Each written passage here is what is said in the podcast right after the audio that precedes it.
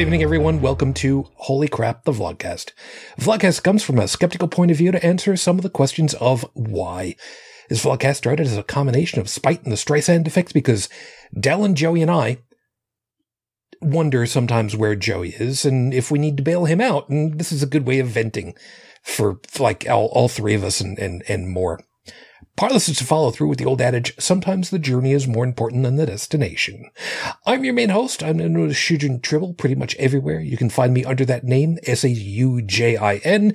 If you do enjoy the show, please remember that over here on YouTube, you can click like, subscribe, and we've got a whole bunch of stuff over on the holy crap holycrapthevlogcast.com website that might tickle somebody's fancy. It could be yours. I don't know. You could, you could pass it out for Halloween gifts this year. I got I got nothing otherwise. Top left hand corner of the bingo card where uh, I, I had a little too much fun at his expense Friday night about the weather. Hi, Dallin. Hello, and you know, don't worry about it because by this time next week, all that white stuff will be gone. Yes, there is that. And uh, uh forgive me for wincing a little bit. I had something pop up on uh, the YouTube page that uh, that I've got all the uh, all the stuff going on for the streaming.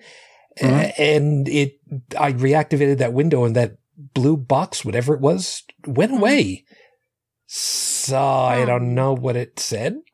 I hope it's not something bad. I don't, I don't, I don't know. Whatever.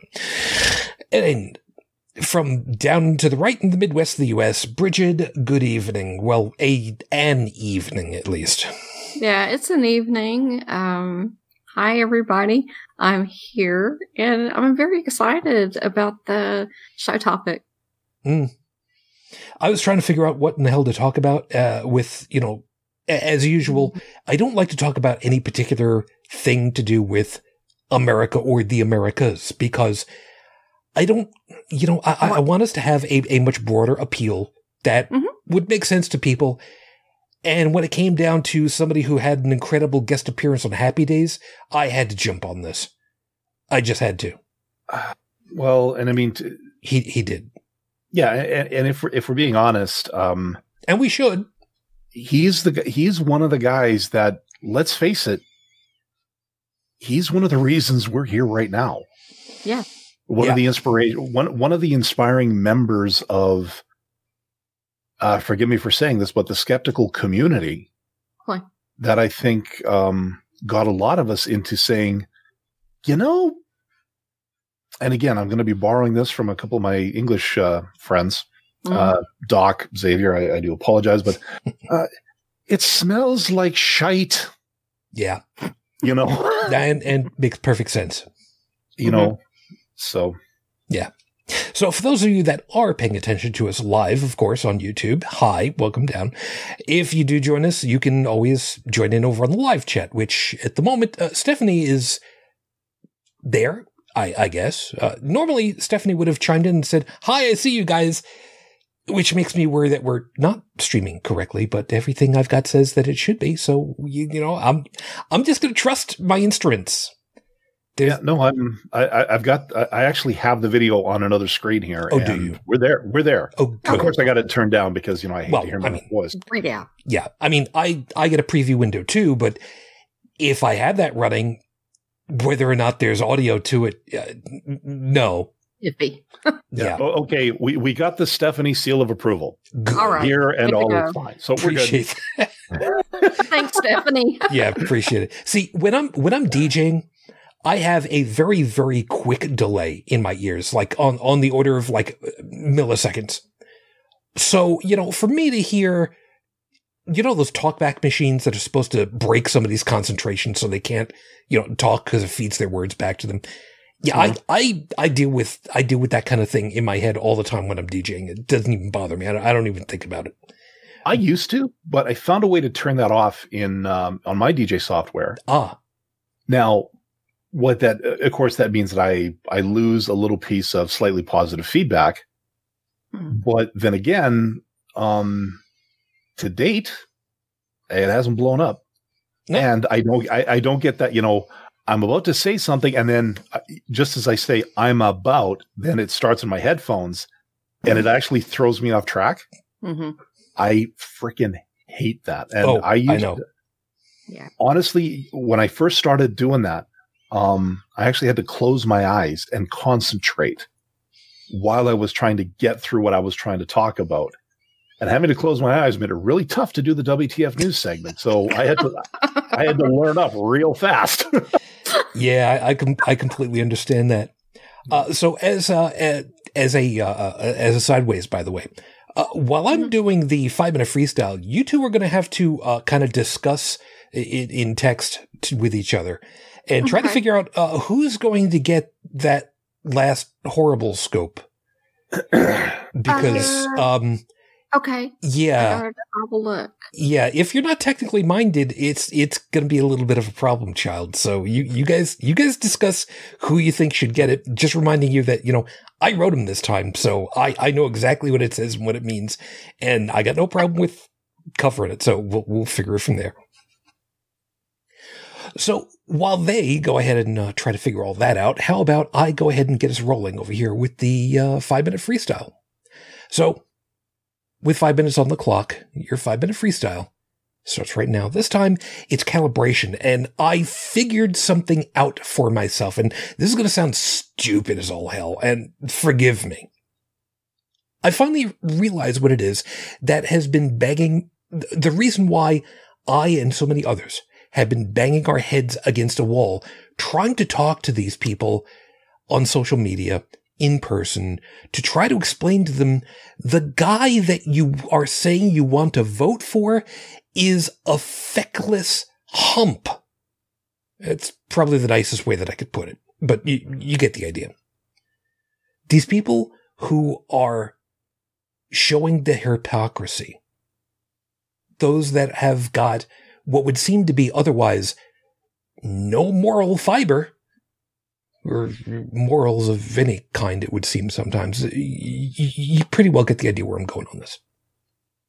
It's because there is a decided lack of common calibration. A lot of folks who are, and I'm hyper generalizing here, so please forgive me, on the quote unquote capital L left are the people who, again, you know, uh, those who are considered otherwise the elitist educated snobs. Put it that way. They are the ones, I was going to say we are the ones, they are the ones who typically will expect what I've said before, decorum to be respected, for that to be how you're going to comport yourself in a particular situation. Whereas those who are, again, hyper generalizing here on the capital R right don't care about such niceties.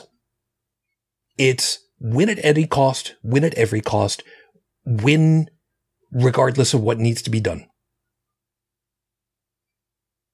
So here's what it is that I finally realized for myself. Until and unless someone starts out with agreeing to basic tenets of reality, of logic, of reasonableness, there is no reason to talk with them anymore on a particular subject. There's going to be there's going to be people who are going to be like, well, you know, no shit, Sherlock. I, I I know, I know, but here's here here's here's the thing though. For us to go ahead and tell somebody, I'm not going to talk to you on this subject anymore because you don't know how to compose yourself in a manner that makes sense. Yeah, they're just going to go ahead and they're going to blow up. Pfft, yeah, whatever, you know, fine. But we have the ability of then following that up with saying to whoever it is that's following the discussion, here are here are the facts. Boom, boom, boom, boom, boom. Here are the citations, by the way. Boom, boom, boom. By the way, do that any opportunity that you can. Seriously. And you can say, you can get away with saying, I will not discuss this topic with this person because they refuse to acknowledge fact one, fact two, fact seven, whatever it is. Now, yes, this can make folks like us who do this appear to be the elitist snobs because we don't want to talk with the we don't want to talk with the pigeons that are flying around on the on the chessboard, knocking over pieces of shit on the board and saying they want everything because you you don't know what you're talking about because you know, I'll just blow a hole in you with a shotgun and the whole thing. You know, you know what I'm talking about. But at least we can get the point across that there is a serious discussion to be made.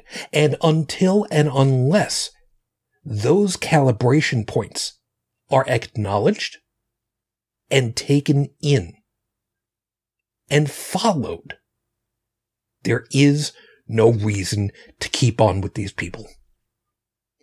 Don't bang your head against a wall. Don't keep doing it.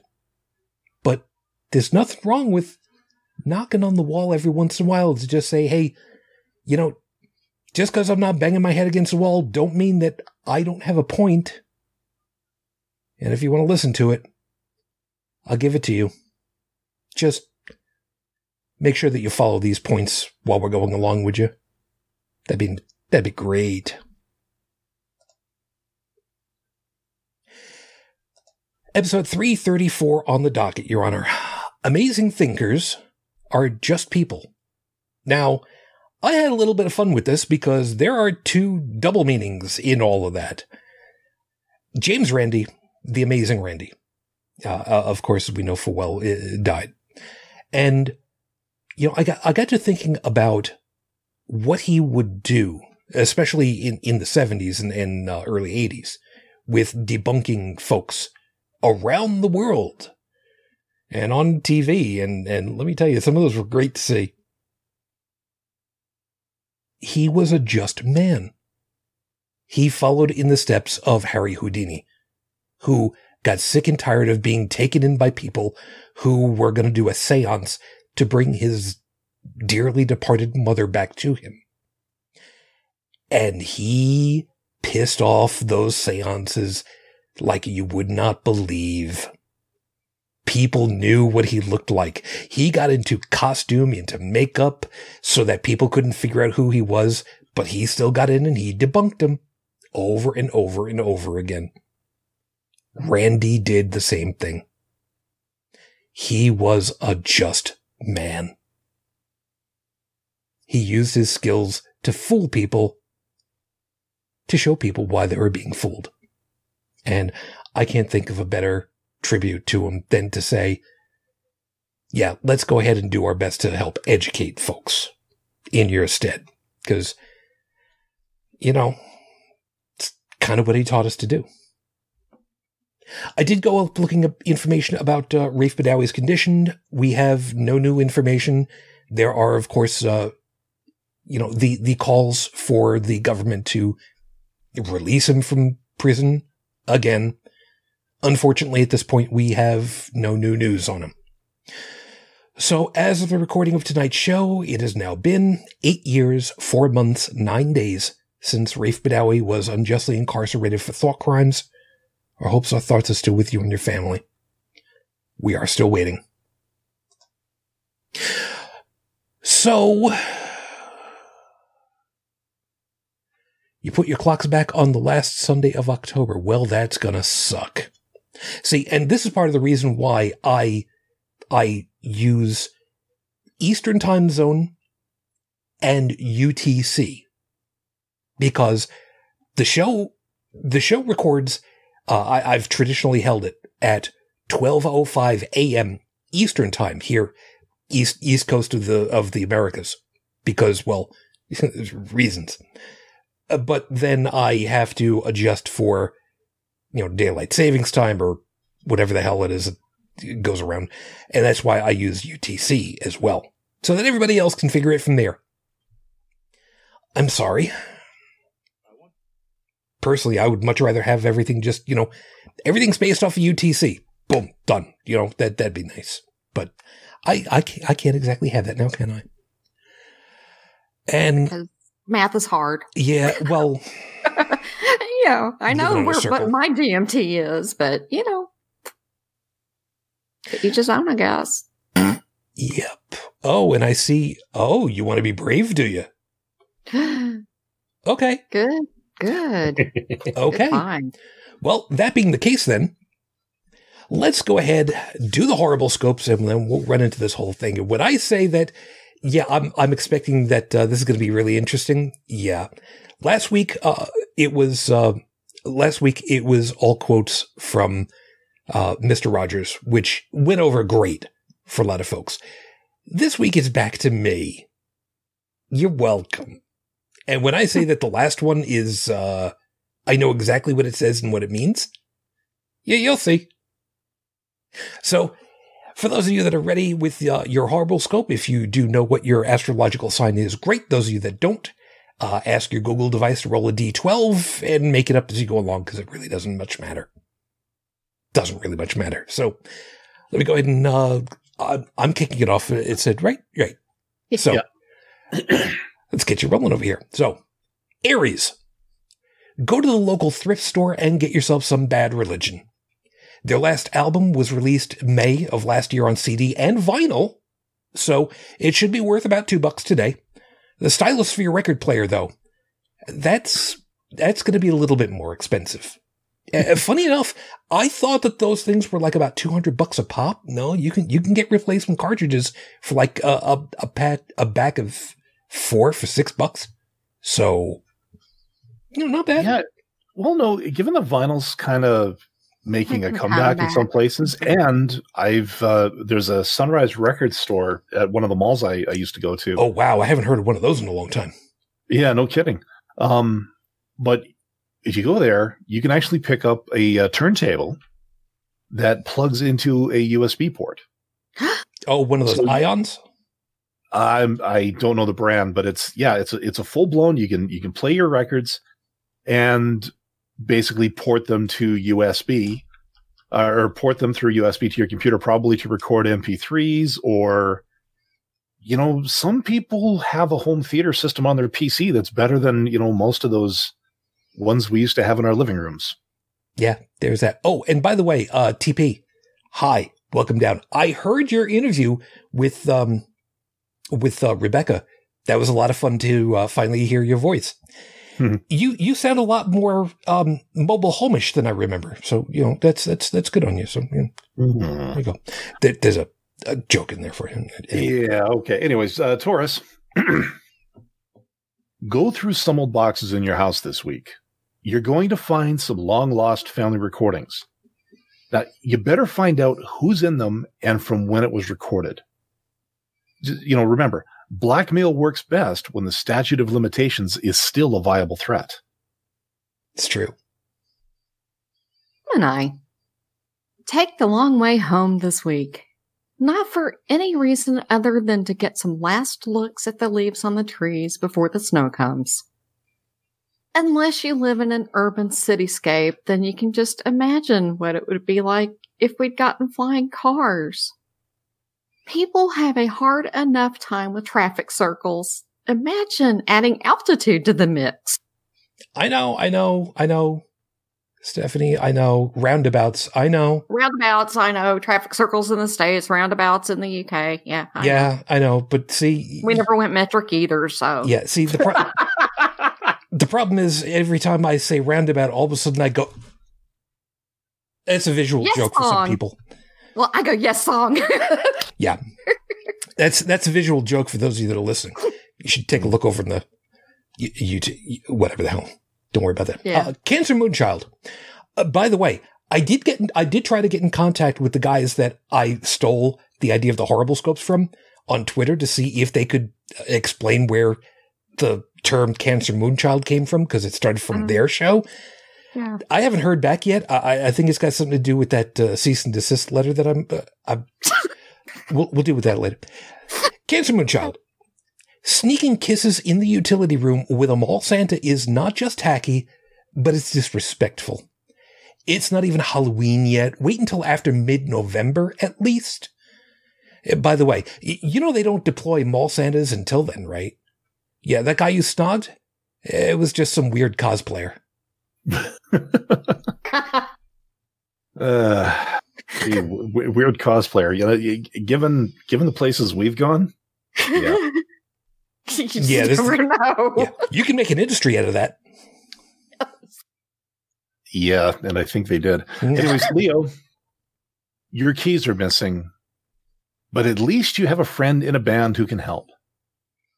Ask them where the key of F flat minor is, but make sure you have an escape route planned. You're going to need it. Virgo. Who's a good doggy? Who's a good boy? Is it you? Yes, yes, you are. Yes, you are. Okay, good. Just checking to see if you're a werewolf. You check out. No problem. Thanks.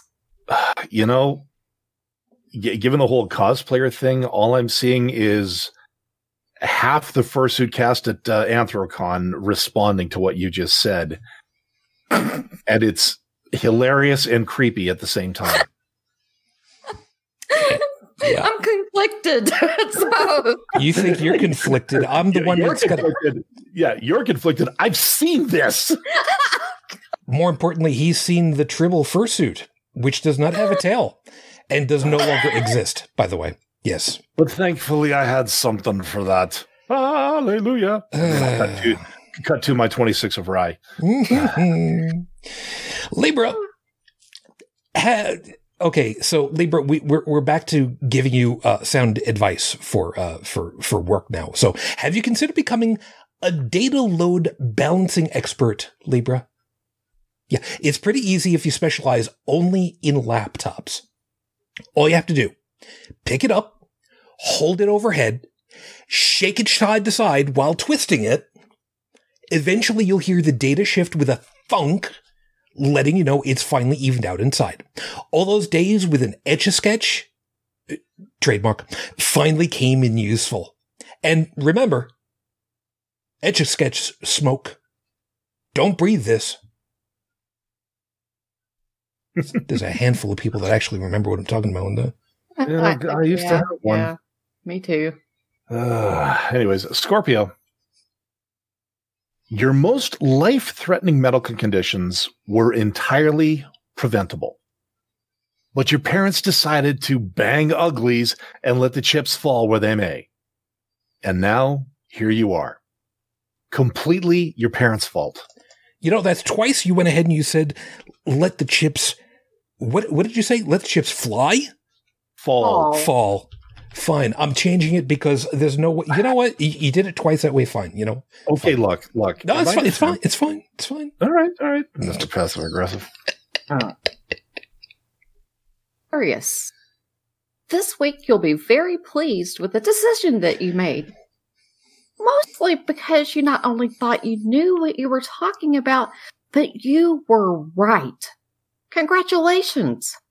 But now that we're told you about it ahead of time, have we accidentally altered the future and given you a false sense of future accomplishment?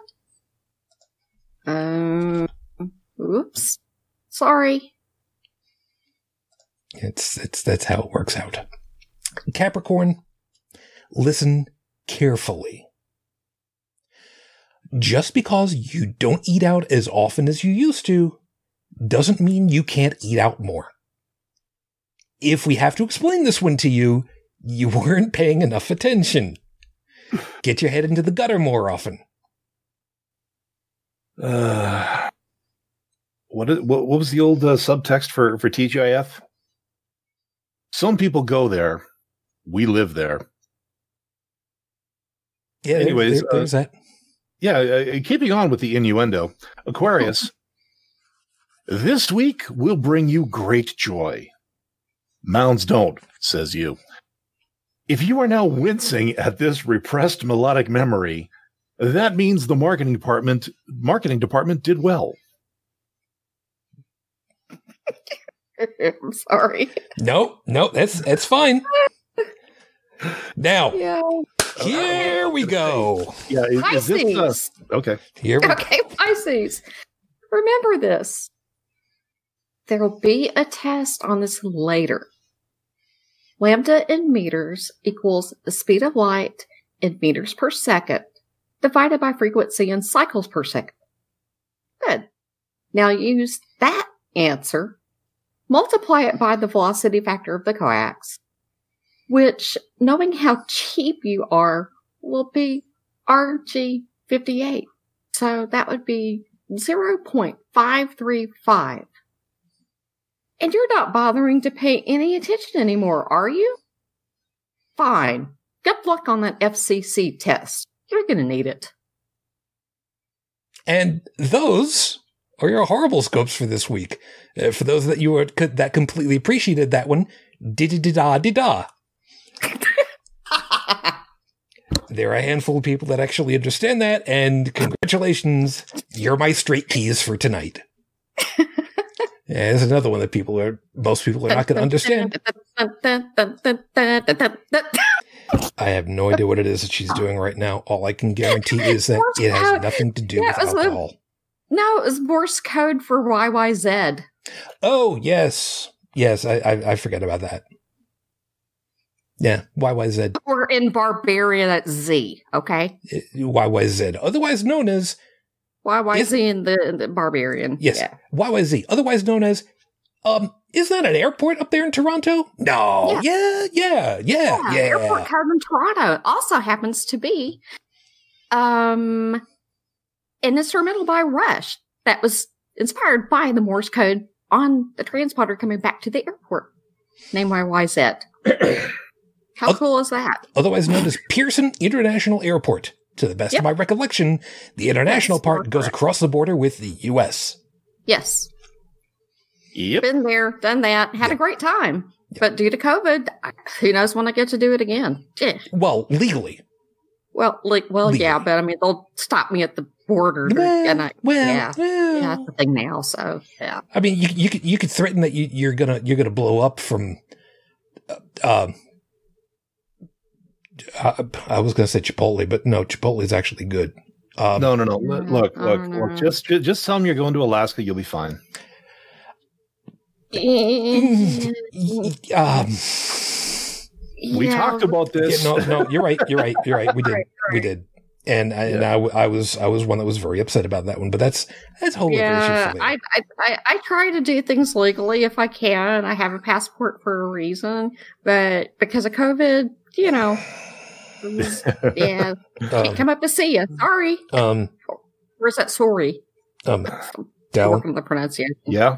could you um take a look at that? Oh, the uh, what uh, Unread Tech wrote.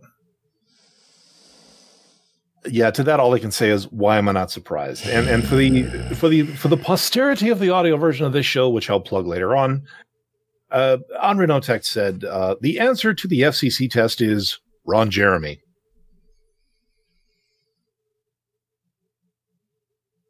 And then TP Seeker just you know, you know, you, you think you had cringe right. now, but to quote Sp- but to quote Skippy the Magnificent, hold my beer. Oh, poor RJ. Hate to see the movies he's making now. Making now. I'm just gonna go out and put this one out there and see what happens. If I'm sorry. I know who that is, and I'm sorry. I've never seen, but I know. if if he didn't have a, a cameo in the Sonic the Hedgehog movie, somebody missed an uh-huh. opportunity. Just saying. I am entirely too sober for this show. I haven't. Ha- I'm sipping here. I'm. I'm drinking water. Okay. Through your sinuses? Not Well, it's gonna be coming out that I'm, way you shortly. know, on my keyboard. I'm so. See, there there's a there's a long-standing unwritten rule for the uh, the Friday night radio show that any opportunity to make somebody who says they're going to take a drink to uh, effectively um, nasally accelerate said drink uh, halfway down, you are morally obligated to have to do that. So At least you don't owe me a new keyboard. My timing was good, and, and my drink is not sticky. okay, I can get away with saying this. Keyboard bukkake is expensive. We know. We know. Uh, It's true. It's true. yeah. Anyway. Ah, so all right. So let's uh let's let's let's deal with the uh let, let's deal with the situation um in in the best way that we can with as much entertainment value as we can get out of it. Death itself, we know full well, sucks. It- there there are no happy parts of death. However, as we know full well when you go down Nolan's way, it is not about mourning the dead. It is about celebrating the life that they led, that you were part of it. Although I can't really, I don't know if I like Dixieland or not, or, or it's just, it, I mean, the idea of everybody soloing at the same time, uh, mm, uh, you know, whatever whatever is is what it is. What did what did you put it over? What is oh? Uh, in case you're wondering, uh, what I put in there, uh, this is from George Hrab. I was wondering. Yeah. Uh, when he did, of course, George Hrab being a musician slash podcaster extraordinaire. I might. Hrab. Yeah. hey, look, I did, I, I did about three hours worth, or no, I did about two hours worth of narrating today, so my throat's a little shot. No, it's it's fine. It's fine. Anyways, uh, for the opening of the Amazing Meeting 2014, he did a song dedicated to James Randi. And if you've ever heard the song Happy by, uh, crud, I can't remember his name. Pharrell, yeah. Uh, it's done to that tune. And I, I remembered hearing it on, on the Geologic podcast. And I'm like, I wonder, is there, could there, will there be? And YouTube delivered. Of course So, it does. Yeah, through that link in the notes, and yeah, we got to put that one in the show notes. Yeah. We'll we'll make sure that we end up doing that. Is that Emery Emery in the video? It could be. It is. I I know that guy. I have to take your word on that. See, uh, uh, the problem is over on my screen, um, it's the the the video thumbnail is very Yes. blown out. Uh, it is But- very is it's got a lot of white to it, and Yeah. Uh-huh. the the reason the reason why when when Dallin said it was George Hrab's video, it made perfect sense because if I look the right way, if I squint the right way and kind of you know reduce the amount of photons that are coming into the back of my head, I can just make out that bald pate of his reflecting all the sunlight into the camera, which explains why it's all blown out like that. So yeah, I get yeah, that. I get that. yeah. I get that too. Believe me. I actually want to have him on the show, and I don't know if I'm going to get him now that I said that. Um, I know, right? George, we uh, had we had a great talk a couple years back. Yeah, mm-hmm. we did Different show. too. Well, I, I got him to show. laugh. I got him to laugh at, You- at Canadian money. So You got him to trade eyeglasses. Don't start, man. hey, that was his idea, not mine. Yeah. And- That's and true. I keep you, forgetting. I keep forgetting that. Yeah, all he said was, "Hey, hey, hey, take a picture. Take okay, here, give me your glasses." That like, like, what the hell's going on? but yeah, no. Afterward, after that, uh, I think it was during the the first intermission. I went up and um, you know I went to buy his CDs because you know Why not? if I okay, look, if I'm buying a physical CD from somebody who you know does most of his stuff digitally, that's a gesture. Yeah. a major gesture. And now that I think about it, I've got about two or three people who I owe physical CD money to, but I'm broke because I don't have a job. Anyways, um, and so you know, dishing out the money, and it's it was the new money, it was the new twenty dollar bills, the, the the ones that we have now that are plastic, basically. They're good. They're good bills. Oh yeah, yeah. And so he starts talking about, I guess the the first time he ever saw one of those, uh, he was at a place, he was at a bar uh, up in Canada, and something I guess got spilled on the money or something like that. And she he saw the bartender with you know a, a relatively clean rag, actually wiping down the money to get the crud off of it. and I said to him like, "Isn't that illegal?" And he looks at me funny. I'm like, "Well." the, the Washington, isn't that money laundering? And he just looked at me like, I can't believe I let you get away with that. at, at least he got a laugh out of it. Bridget, is he is he done? No. I mean to continue, please. I mean, yeah. I got I got one more from that from that uh, that show. No, it wasn't sure. me though. yeah, go right ahead. I don't know. It's fine. Uh, back in the day, George was very heavy on Twitter Mhm. with with with one shots, puns. Yeah. Yeah, You know, Doc, Doc Waxon level puns. I know. So much so that he created the Twitter song, Oh, yes, that's right. Oh, amazing. and he performed the Twitter song at this gathering that we were at. Well, he was not the one who did the verse, who, who did the song itself, because he was too busy playing the guitar. And he had to, Who'd he rope in? Nathan Phelps. oh wow. Okay. you know who Nathan Phelps No, is. I know, I know, I know. It's just I'm, Yeah, I'm trying to remember. I've never heard him sing, but yeah. I've, I've, I've, I've tilted back a few beers with that guy. He's, he's a great person. Yes, Make, make no mistake. Yeah. Um, absolutely. homeboy trying to keep a straight face while he was doing that. Worth the price of admission. yeah. see, the only person I remember who did that, although I don't even remember the song, was uh, Phil Plait. Uh, you know, never if, if, if, if Phil had Phil. been there, he probably he, he probably would have done it. But Yeah, yeah. you know, turns out Nathan just happened to be there. It was being put on by by the local. um Oh, Some skeptic group or other, I bet. well, no, it was it was the big one. The uh, the CS is it is it Is it CFI. Sorry. CFI? CFI? Thank you, Center for Inquiry. Yeah. I've been out of that loop for so long that, Yeah, I, just I- thought I forgot it. I know what you mean. Yeah, You my know. Venn diagram looks a little funky. You would be amazed. But that but that's what makes things interesting in life. Mhm. Yeah. you know get, get, get out of your bubble like do a little bit of mingling with other bubbles and you'd be amazed the kind of stuff you can come up with and Ah, you actually come out of it a better person Yeah, you know what? That's that's a good that's a good uh, that's a good jumping off point that uh, that would jump into. Um, Center for Inquiry (CFI) uh, has its national headquarters here in the Buffalo area. Um, where I live, it's about a 40, 45 ish minute drive from here, and they they have had. I don't know how they're running it now, if if at all, because I, I haven't checked in a long time but they have traditionally had a secular Sunday meet, greet, and talk. And, Yeah. you know, folks would come in for like, you know, uh, 10 in the morning. Uh, they'd have coffee, they'd have orange juice, bagels.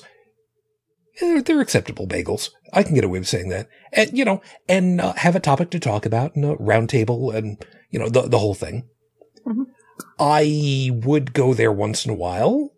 Um, and Tiny Tribble would come with me reminding you that this was 10 in the morning after getting to sleep after one of these shows, sometimes at 3.30 Three in the local. morning. Mhm. So, you know, I, I would occasionally show up and be like, I'm here. they they knew that uh, they, they a lot of them knew because I had said that you know I I do a podcast the night before, so I'm still kind of I'm here. Don't ask me how I drove here, but you know I'm here. Yep. And um, get between me and the coffee, and there's going to be a problem. And Yes. the Center for Inquiry is a lovely organization. They've done uh, they've done a lot of a lot of good for getting people together who may not be necessarily seen eye to eye on many other things, but the idea that they can get together and everybody can basically say, okay, let's actually have a proper discussion about stuff and hash out what it is and suss out the, the, the reality of whatever the topic is and go from there. You don't have to agree on economics. You don't have to agree on doctrine of whatever the hell else. But the idea of having people just be able to get together and just, you know, talk instead of yelling and screaming at each other and, and making accusations, you know, hey, A- A1. Now, James Randi and, and Bridget's going to pick up the ball on this one a little bit because she did a lot of reading up. She she was very happy to tell me before we came on to air. By the way, um, James Randi had kind of done something, uh, not quite the same, but in the same vein of doing a lot of skeptical inquiry, and kind of started his own group, which intermingled directly with the two and Bridget, if if if you've got uh, if you've got a piece to go ahead and pull that together now, that'd be a great spot. Uh, sure. I, I know that you know one time he was with you know I forget the name of the organization, you know the the original name and stuff because you know I, I yeah, I don't. don't re- I don't remember what it was. I don't remember. I, I, think it was something like the James Randi. I mean, he's got the James. No, no, no, that was later. JREF, um, the oh, James oh, right. Randi Educational Foundation. Yes, yes, later.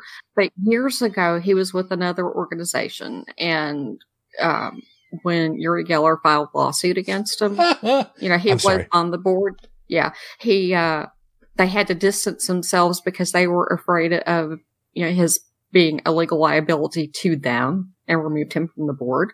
Yeah. But then when they came back several years later and came back as CSI, which I'm not sure exactly what that was either, they uh, voted him back on the board of that. And this is way before JREF. I think that would have been uh, Central for Skeptical Inquiry.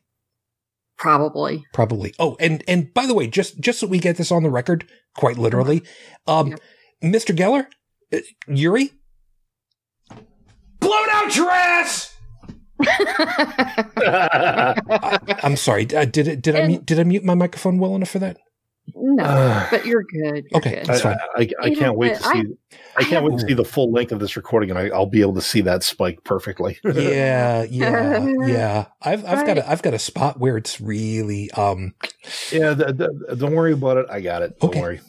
Okay. Well, anyway, Sorry I just I just have to explain that I remember as a kid you know, watching him on Johnny Carson several times. Oh, he was he was a freaking hoot with Johnny Carson. I mean, he was, and yeah, my dad and I would watch, and he's like, "Check this out," and everything, and uh, you know, I I loved the fact that you know he was a magician, but also able to prove how people who were, you know, fraudulent in claiming to have psychic powers like Uri Geller and, you know, Popoff and, and those people was able to, you know, reproduce what they did and show it to be a farce.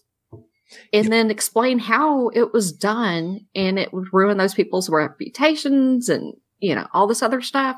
But, you know, he did it for the public good, especially when it came to you know, psychic powers and things like that. And he never called himself a debunker. He hated that label.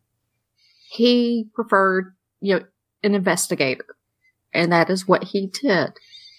Yep. And I'll tell you a, a yeah, this is a personal anecdote. Um, but, you know, every year in Las Vegas, they would have something called, you know, TAM. It was the amazing meeting uh, that was put on, you know, by the James Randi Foundation. It was a big fundraiser and, you know, way out of my price range. I'd always wanted to go. And the first time that I met uh, James Randi was in Washington, D.C. back in 2010. And that scowl that he wears intimidated the daylights out of me. And so I, I quickly introduced myself, but I was shaking like a leaf it just, you know, I just wanted to say hi. I didn't get a picture or anything. I was just like, I'm so glad that I got the chance to meet you. And then I like bolted.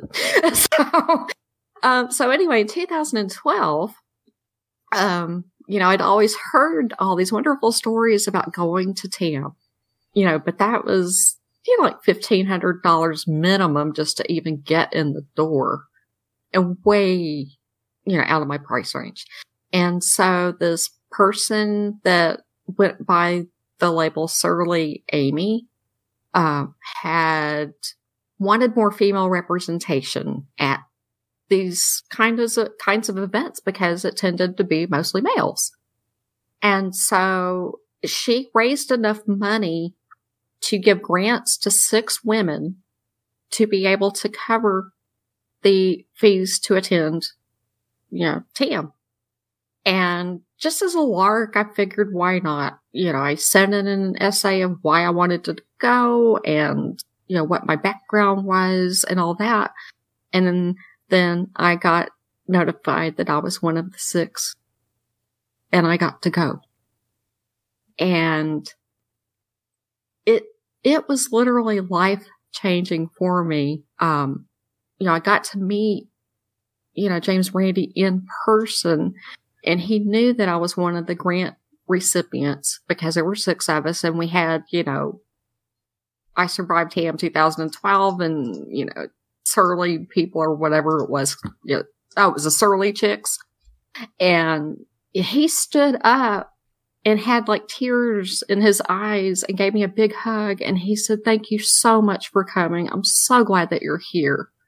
And I got a picture with him. And then after he, you know, was done with, you know, his, uh, you know, uh, presentation at the convention and demonstrated overdosing on homeopathic, you know, sleeping aids by eating the whole bottle. Yeah. You know, um, you know, he grabbed me in the hall later and uh, thanked me again for coming and just started chatting with someone else. A couple of other people pulled chairs up beside him and I sat in the floor in front of him for about two hours and talked about his childhood and all these wonderful stories.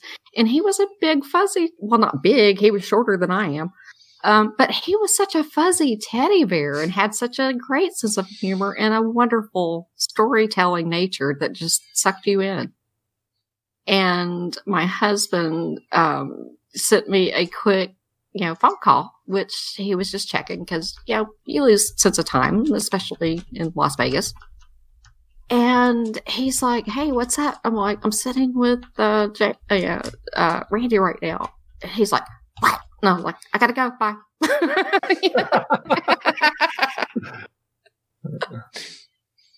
and that memory will last me the rest of my life. I mean, it was just such a wonderful thing. And then that opened up my whole world, um, because I met so many people at that convention. You know, George Hrab, Emery Emery, Heather Henderson, all those people hung out with them for a whole weekend and we're still friends. And that completely changed my life. Just going to that and meeting all of these wonderful people that I would have never met otherwise. And I still keep in touch with them throughout the years and run into them and, and, you know, cons over and over again. I mean, my family gets bigger with every con. Yeah. F- uh, for the record, by the way, uh, as a, as a, as a side note to that, what we were saying about um, when when you expand out your uh, your bubbles, you know, it, it's it's amazing uh, the people that you meet, the the interactions that you end up having. To the same angle, uh, for for those that have remembered hearing me talk about it, my wife died in two thousand five. Two thousand seven, I went to Anthrocon because I was told to go, and there are a number of people that I met from that very first that I am still in good contact with, still on great terms with people that I consider friends. And, you know, in, in, in some cases, uh, you know, in the, in the, the furry art circles, you know, some of these people are considered, you know, I would never, I would never be able to talk to somebody. What? Come on. Let me, let me introduce you.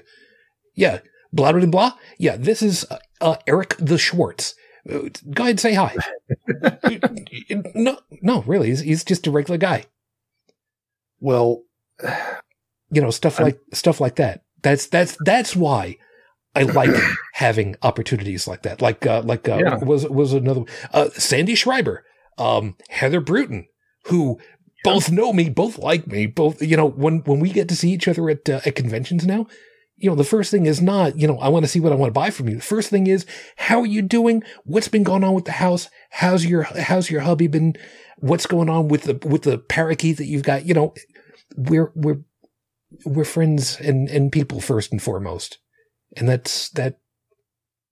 What was, I, what was the line from last week that I used? Um, the most, uh, the, the most valuable gift you can give is of your honest self. And I feel like I've I've gotten that from so many of these people. I'm sorry, go ahead. You know, the, the craziest thing for me was 2010. Oh God, yeah, getting to meet all, all the was, all the gang. Yeah, and that was I can't begin to tell you just how insane that was for me because I was just out of my divorce. Yeah. I had finally gotten into a place that wasn't being uh, loaned to me by a sibling. Like I had, I had just started living on my own after, you know, 10 years of married life. I was low to say the least.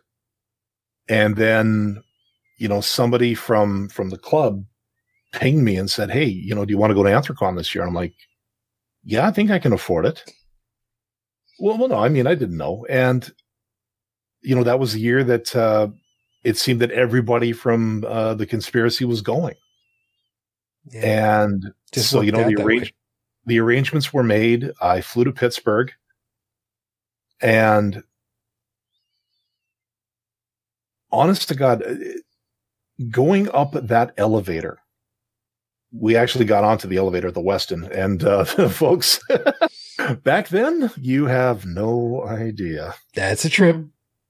Yeah, you know, I, I think they put in that floor request system on there uh, strictly because of of Anthrocon. Apparently, they've jigged something with the uh, with the elevators now. It's similar to what we have in hospitals nowadays. Mm. Um, but yeah, one of the guys from our Friday night show actually picked me up at the airport. Never, I'd never known this person before in my life, and you know, we we talked for a bit. Uh, we we got got downtown. We parked. Uh, I met uh, another person uh, out in the front of the hotel, someone I'd been wanting to meet for a very long time. And then we got up the elevator to the 14th floor. And honestly, as Aaron was knocking on that door, my heart jumped from my chest to my throat. Now, you, just to give you guys some context, I've known these people by voice and by avatar for almost five years at this point. These were dear friends, but I had no idea who they were physically. That door opened and this biker looking dude with gray hair down to his shoulders looks at me. He's got, I think he had, yeah, he had the goatee and stuff like that at the time, and he had this big smile on my on his face. He looks at me and he goes, "Man, you look like you need a shirt." There's another story behind that entirely, but he hands me that staff T-shirt, and I'm like, "Son of a bitch." you know, and the, the, guy was he was the guy that actually runs the uh, the club we're talking about uh, in Second Life. And the next person that I meet, his wife. I'm not a religious man, but bless her heart. Because her first words to me were, You look like you need a drink. and proceeded to pour me one of the strongest Ryan Cokes I've ever had in my life. And like I said, bless her heart. Oh, God. We, I, I walked into that place and as soon as as soon as they saw the name tag, they just kind of went, "It's you. You're that cheeky son of a bitch on the Friday show that comes in all the time." And it was so awesome meeting everybody there for the first time. And you weren't there at first. We yeah. actually had to come and get you. Yeah. And yeah, your your first words to me, um, I'm using my one. Fuck, you're tall. wasn't wrong. No, you're you're not wrong. You're not wrong. I'm I am I am a tall person, but especially to somebody who is not five nine and three quarters. Thank you, you bitch. but but no, like it, it's just, and again, it's been, um, it's it's been friendships that have lasted now for over a decade at this point. And you know, we've we've had some laughs, we've had some tears, we've we've shared so much. Yeah. And if I hadn't expanded out, if I hadn't taken that leap to go from, like you said, one bubble intersecting with another to create that Venn diagram, who knows, right? Yeah. And, And, and, and that's, you know, and, oh, sorry. I was gonna say, and and you know, bringing it back over, back, bring. It,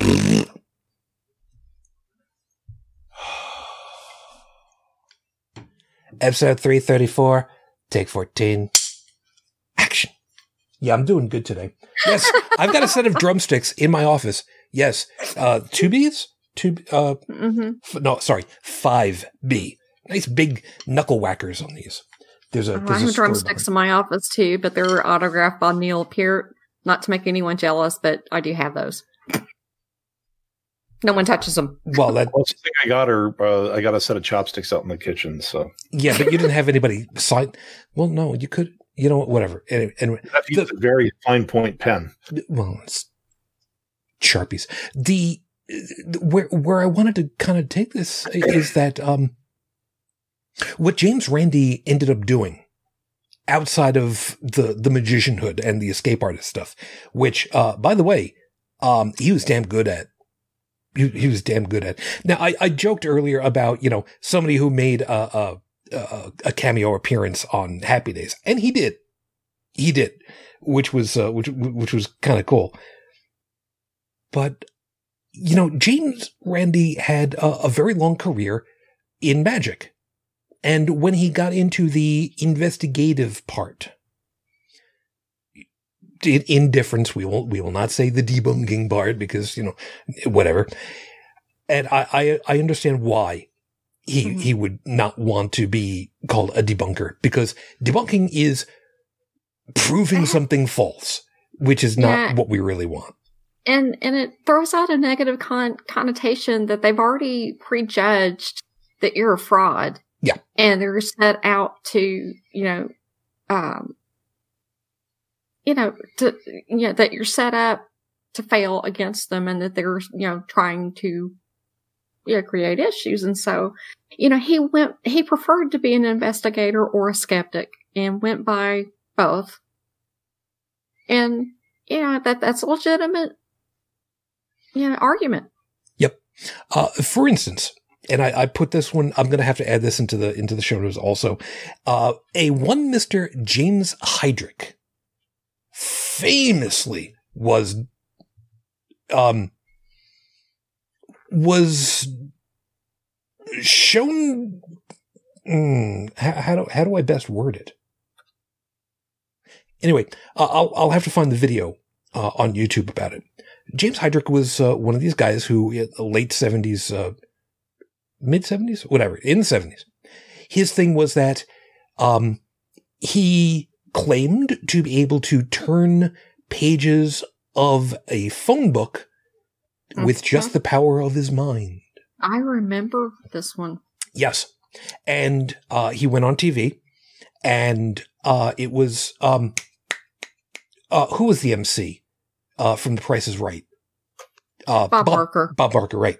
Mhm. Uh, I love that name. I've always loved that name because a Barker is look uh, look it up for Like a yourself. carnival barker. Thank you. know. Anyway, Yeah. um, but uh, but he went he went on the show. He he demonstrated it, and James Randi is just like, okay, what I've got here is uh, something to try to see because I think the way it's being done is through breath, through through moving air.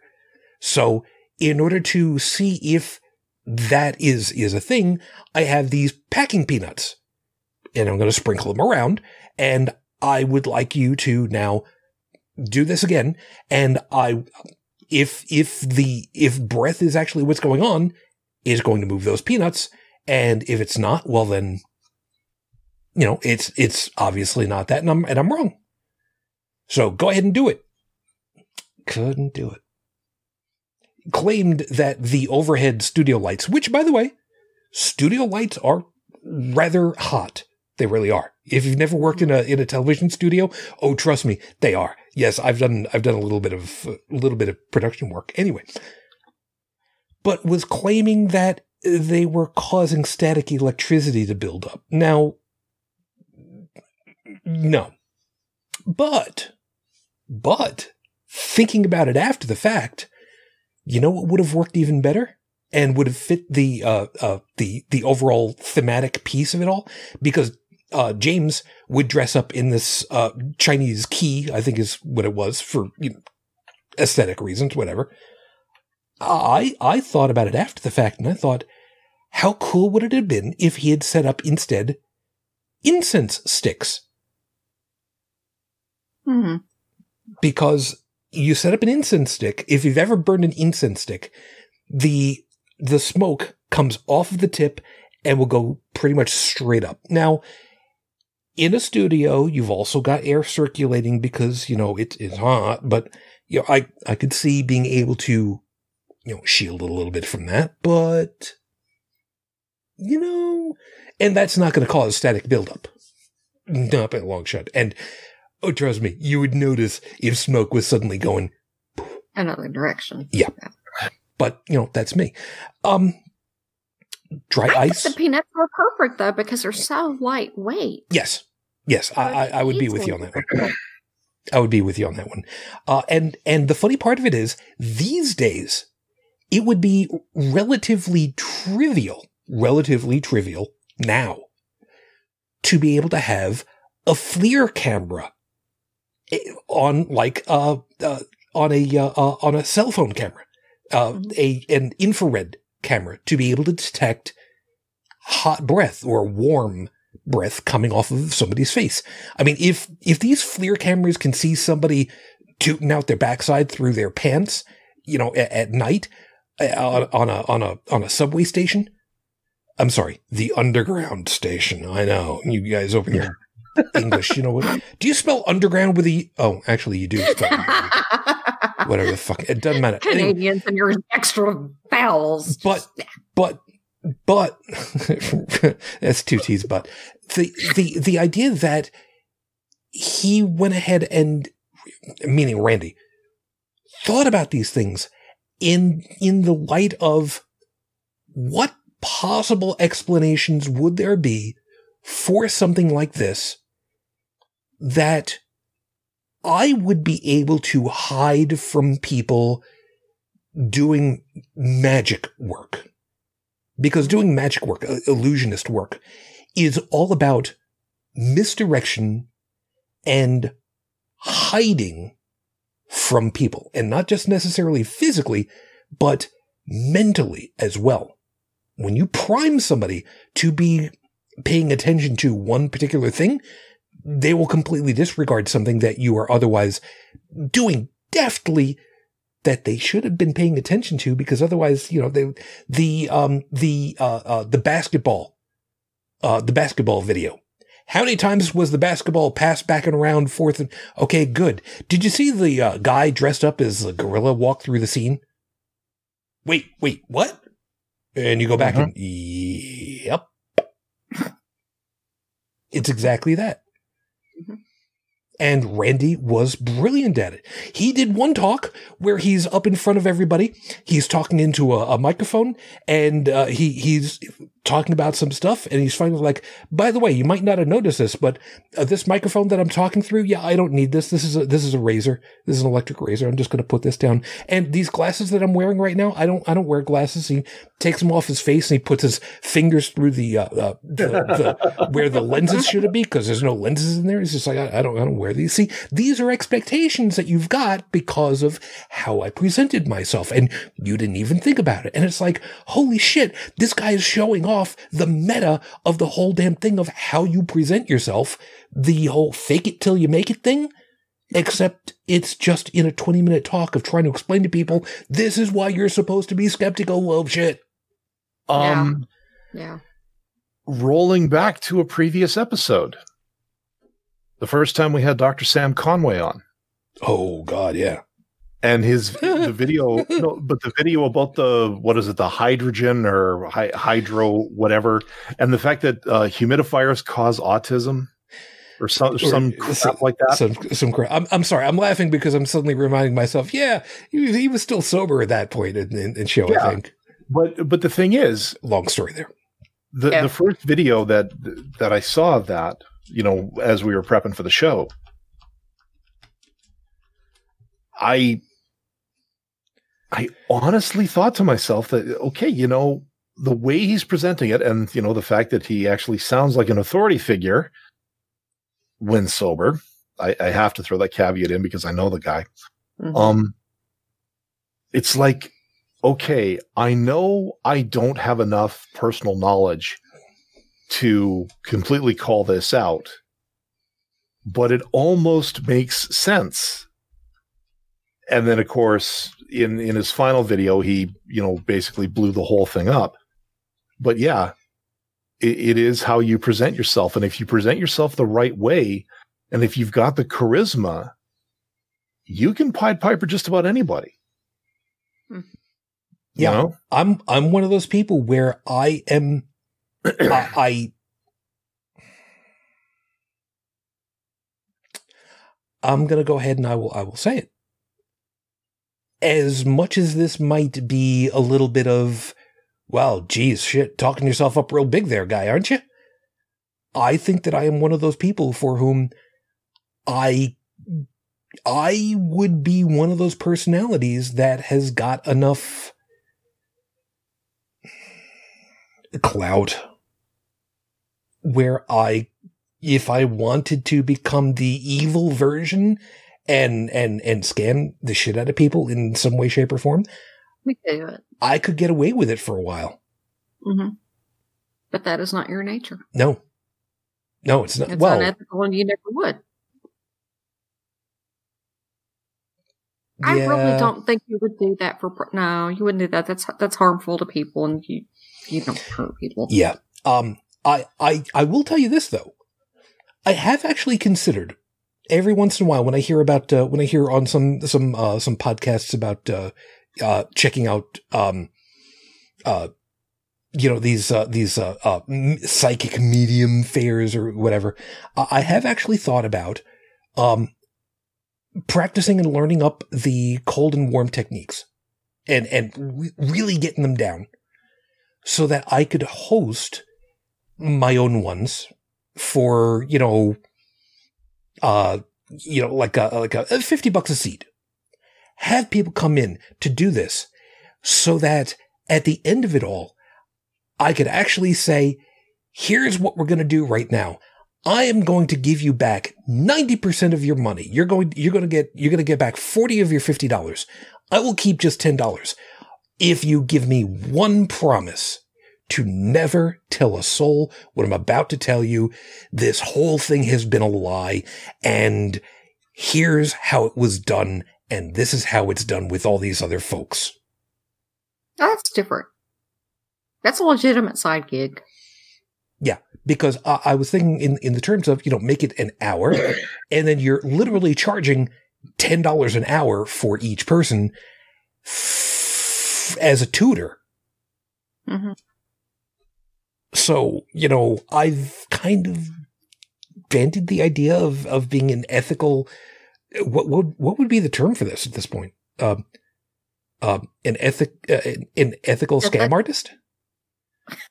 Are you know an ethical, uh, you know, um, ethical shyster trying to point out why this is you know be a shyster predatory behavior. okay see that won't fit on the marquee No, So, and I- you would I- have to work on the marketing and you know something catchy, but that yeah you know, it it it it, you'd have to work with it. Yeah, it- you're creative, you, you could do it. it, it won't fit on a, on a on a business card either that's that's that's well yeah, i mean could but this I- I'll I'll make a QR code for that and but yeah, you know that'd have to be a marketing thing. You, It know, you may have, have to to outsource. Yeah, Yeah, but but uh, on on the on the other side of it all, that is something that uh, that Randi did.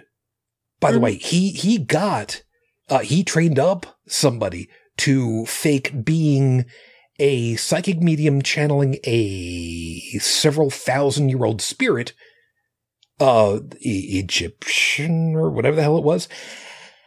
And one of the proofs, uh, he, he he says with with scare quotes around it. I, I don't know if you know this one, by the way, Dallin.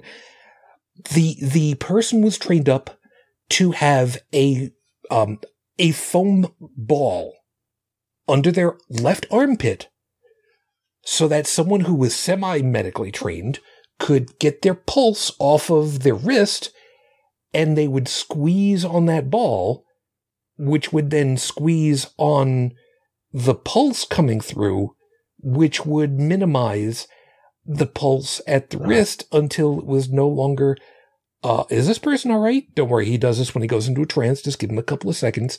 Do you feel the pulse yet? There's no pulse. What's going on? And then open their eyes and just. You know, and trick. fooled and fooled people for months doing that. Yeah. Here's the thing. That trick of, of the, the putting not so much a foam ball, but like anything under your arm to to to kill your pulse mm-hmm. on your in your arm. I read how to do that in a book that I got from Scholastic when I was in like grade four. I got I you. remember that. By the you way, you want to talk the oldest trick in the book? It's it's almost the oldest trick in the book. The oldest trick in the book right now is uh, getting pregnant with somebody else and cooking your husband and telling him uh, starting a whole religion with it all. By the way, I'm laughing because Dallin was able to find the video about the uh, uh, the basketball and the and the gorilla. Thank you. Yeah, the selective attention test. There there was actually there were a few others, but that, that was, was the one that seemed to be the most. Uh, yeah, that one actually had a reaction video to it. So. Oh, I, I, figure at that point, nice. Uh, I've been I've been watching a lot of uh, not, not for this kind of stuff, but uh, reaction videos to a particular artist that I've been following lately. I, I won't get into too much. The funny thing is, you watch the reaction video and then you scroll down to the comments, and typically the top comment is from the artist himself saying, I, I can't tell you how happy I am that you got a good laugh out of this video. Thank you very much. Mm-hmm. Uh, so you can tell right away the artist is Canadian. So obviously now, too polite. Um, he actually is too. Yeah. On, on the yes, other, I know. Yeah, on the other side of the question, but uh, pardon me, on the other side of the coin at this point, uh, Stephanie just said uh, it, about the the whole uh, ethical shyster. There it is, ethical shyster. That's that's yeah, perfect. Yeah, that that'll work. That'll yeah, work. Anyway, yeah. um, so Stephanie had said, uh, but people want to believe the nonsense. They would be very angry that you pointed out that they are mugs. I get that, but I would want to make sure that I did it in such a fashion that it was the only reason that you've been duped before and that other people have been duped before is because they weren't explained what happened. Okay. Because these people are professionals at what they do.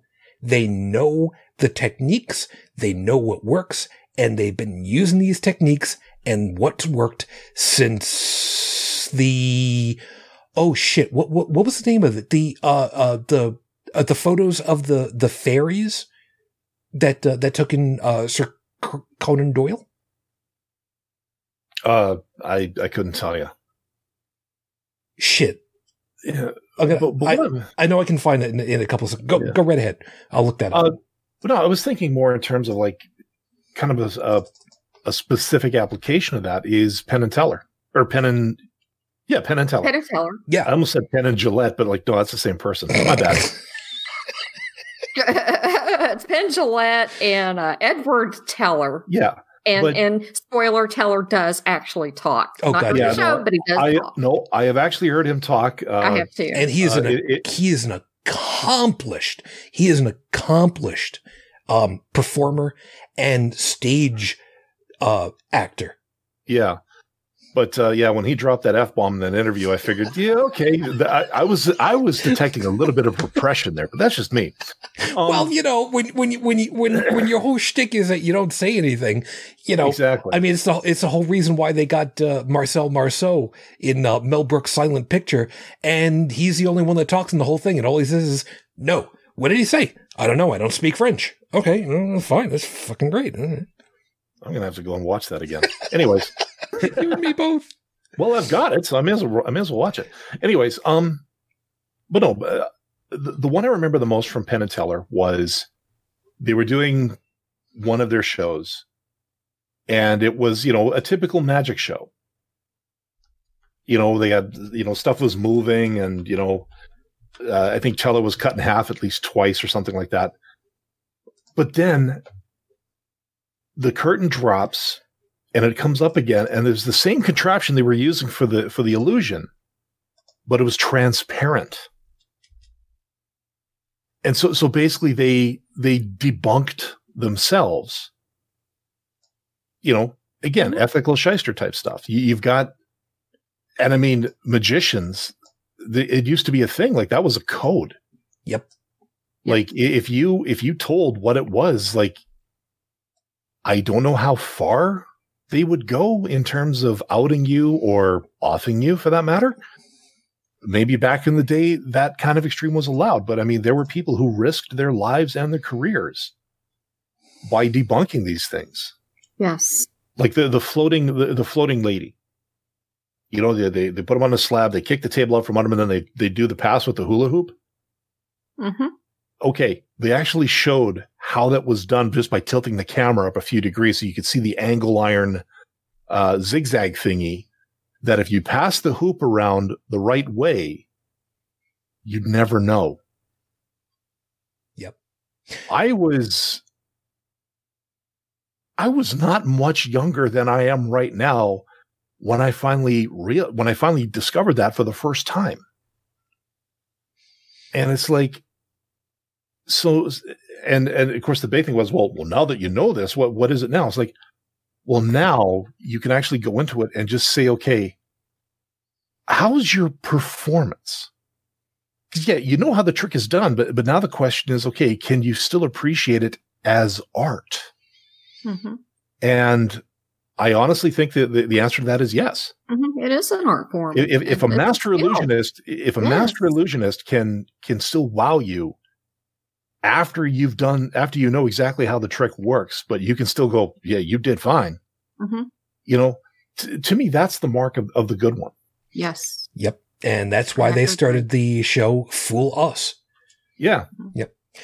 And by the way, in the middle of all that, joining us from uh, over the pond, over into Paris, France. Good morning, Joseph. How are you? Uh, not bad. Uh, I would have been late in time more normal, uh, but uh, uh, the hours changed. Ah, yes. Wait, Uh, and hours will change next week. So, yeah. uh, next week?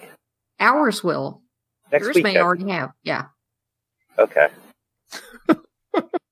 If we could all Ah. change at the same freaking time, it would just make it easier on everybody. But no, we have to be Oh, snowflakes or, over or here. not change at all. Yeah. See, I'm I'm on board with you on that Come one. on board there, right there. Put us on standard and leave us there. UTC well, is yeah, there it- for a reason. God damn it. I wish I could find the. Um, oh, there, there was an old comedy duo.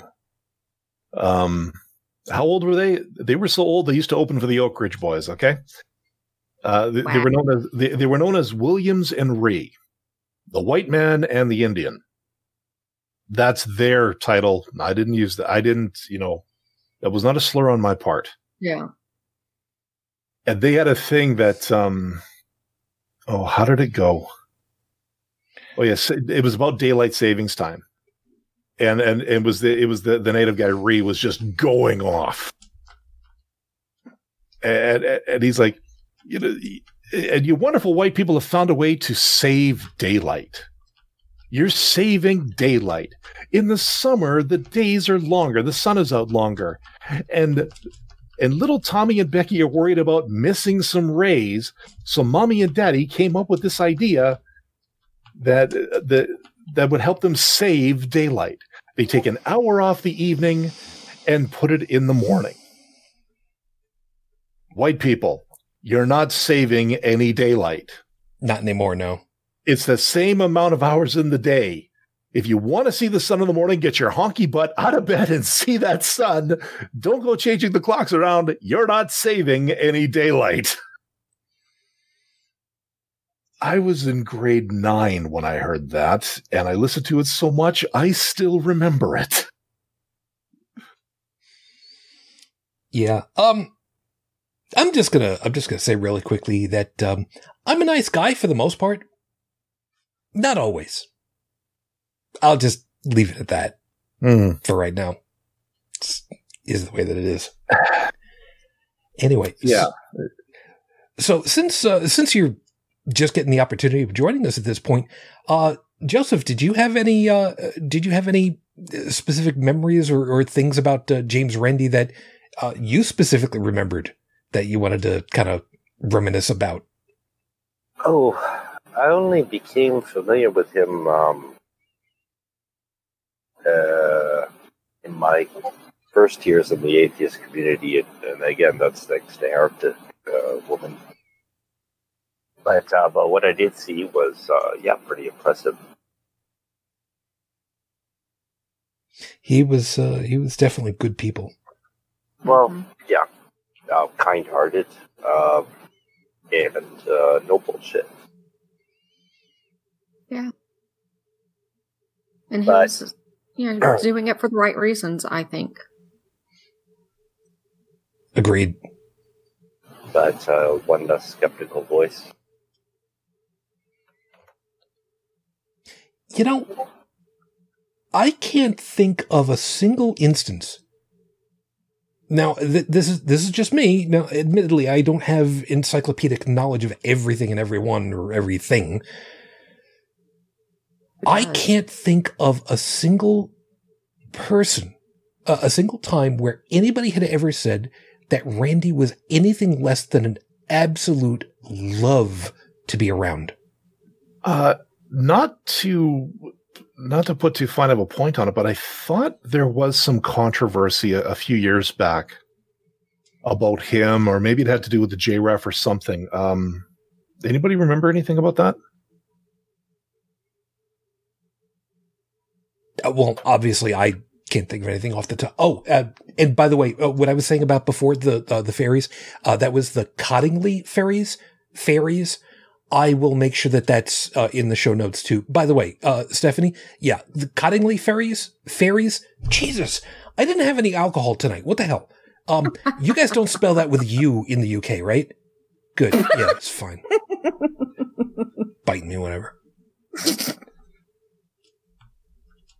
Hmm. I'm sorry. I mean, I'm too way too easily amused, I guess. Yeah. No, I, I think there was. I, I think there actually was an attempt to uh, to slander him at one point, but I don't think it got anywhere. Mm-mm. I I vaguely remember what you're referring to. I don't remember the year. Um. Oh gosh, I would have to do some thinking on back. I vaguely remember what you're referring to, Dallin, but Yeah, I, I did a search. Uh, I just did a very quick cursory search, Uh-huh. um, and most of what I found is just they they were talking mostly about you know his movie and you know the controversy it created, not for him but for his targets. hmm So, um, but yeah, as far as uh, I, I I do seem to recall that somebody tried to throw some shade on him. Yeah. but he was even sued. Oh yes. maybe that's what maybe that's what I'm thinking of. Yep. And and what happened? He had to burn through so much in legal fees to defend himself against Peter Popoff. That- that's what it was. that um he had received a two hundred and seventy six uh thousand dollar grant from uh, the MacArthur Foundation, and you know they, they I mean they you know do a lot of you know philanthropic you know donations and things like that, uh you know public broadcasting whatever. And he spent most of that on legal fees trying to defend against this lawsuit and then ended up being able to countersue and get some of it back for filing a frivolous lawsuit. Um, knowing full well that Wikipedia is not the end all be all, but Oh my lord! I Uri, didn't know this. Oh, Uri, Uri, Uri Geller? Uri Geller. Now, I'm, I'm going to give you the quick synopsis. Apparently, Uri Geller got really all kinds of pissed off and sued Randi because, well, you know, he was cutting into his money because, you know, You ruined my career, dude. yeah, basically, yeah. Um, uh, let's see, where where is it over here? Uh, let's see. According to Randi, Geller tried to sue him several times, accusing him of libel. Geller never won, save for a ruling in Japanese court that ordered Randi to pay Geller one third of 1% of what Geller had requested. The ruling was canceled and the matter dropped. Uh, so, you know, whatever. 91. Geller sued Randi and CSICOP for 15 million on a charge of slander. Now, a, a, lot of this has still got to do with the whole spoon bending thing. Here's where, if anybody is drinking right about now, I am going to ethically tell you to stop drinking for a few moments. Uh, let's see. Uh, apparently, one of the uh, one of the defenses that uh, that was used was to point out that the spoon bending trick um, was apparently shown to have been printed on the backs of cereal boxes. So this is nothing new. Uh, Yeah. now, now, Dallin, what's the expression? It gets better. The court dismissed the case and Geller had to settle at a cost to him of $120,000 after Randi produced a cereal box which bore the instructions. Geller's lawyer, one more time, Dallin. Gets better. Geller's lawyer, Don Katz, was disbarred midway into this action. And Geller ended up suing him. So, to say that they are all basically just a clusterfuck of dumb, Oh my lord. you know, the tr- I'm, I'm sorry. Let me let me let me do this right. The truth shall set you free. I can't even talk right. I did not have any alcohol tonight. I am slurring my speech tonight, and I do not know why. I think I'm tired. Yeah, I was going to say the fact that it's 1:30 a.m. for you right now. You know what? Plus, I mean, last night I was very much f off this, f off that, so Mhm. which is very weird for me. I don't know what's going on. I don't know. Yeah. Anyway, You know, uh, getting back to uh, like uh, Peter Popoff. I mean, Oh, I've, God. I've men- now I've mentioned him more than a few times on this show. oh God, yes, And, yes, we have. You know, the, the crappy thing about him is that you know, he exists, after- Bill. well, even after that, he got trounced by Randi. You know, You know, and, and to the point where you know th- this guy should he should not be allowed to buy a camera. he should not be allowed anywhere near a microphone. Yeah. And I will shit you not on this. I was uh, I was down in the states on business and flipping channels as I normally would at night because you know trying to wind down from the day. Sure. And I see an infomercial, and it's him peddling his spirit water. And the thing is, I'm watching this and I'm like I know who this guy is.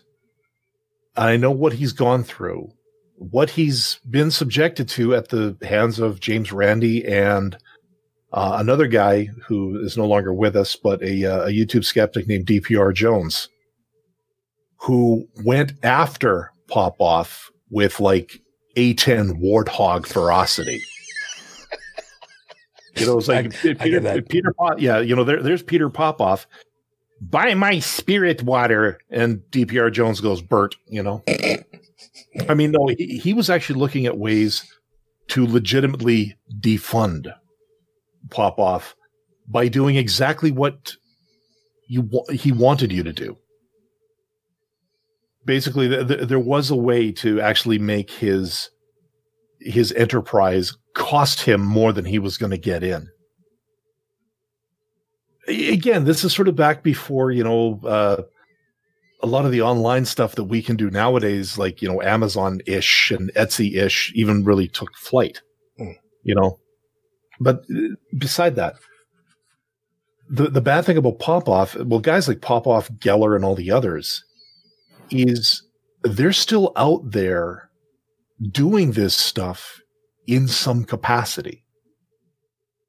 You know, like I would not be surprised if, you know, I'm going down downtown and I would see an advertisement, you know, that Uri, that Uri Geller is going to be doing his thing at the Jubilee Auditorium, which is a, a theater stage here. Well, yeah, there, there's plenty of those that end up happening. Uh, there's um, uh, uh, the Long Island Medium is coming through and doing a performance in in your. In, you know, Yeah. this in the in the round or or uh, what the hell was the uh, uh, uh God, who's that other other- one? The, who's that other one? The, the, the pet psychic.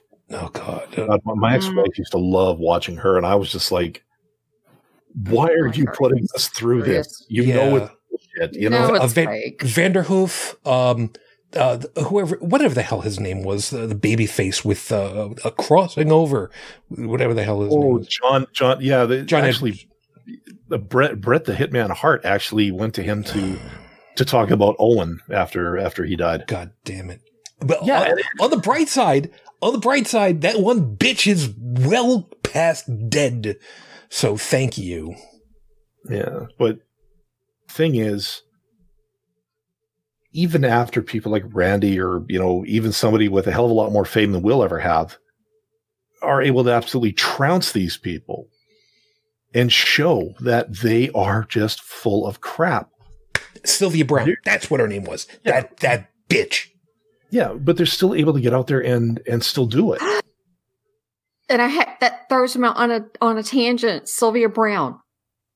When I was at TAM 2012, she was also in town doing her thing there. And I didn't go personally because I was more interested in, you know, hearing the the talks and meeting people and things like that.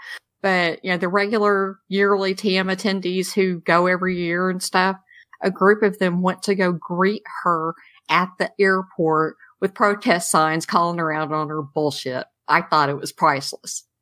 They all I- got left together as a group and went. Yeah, I.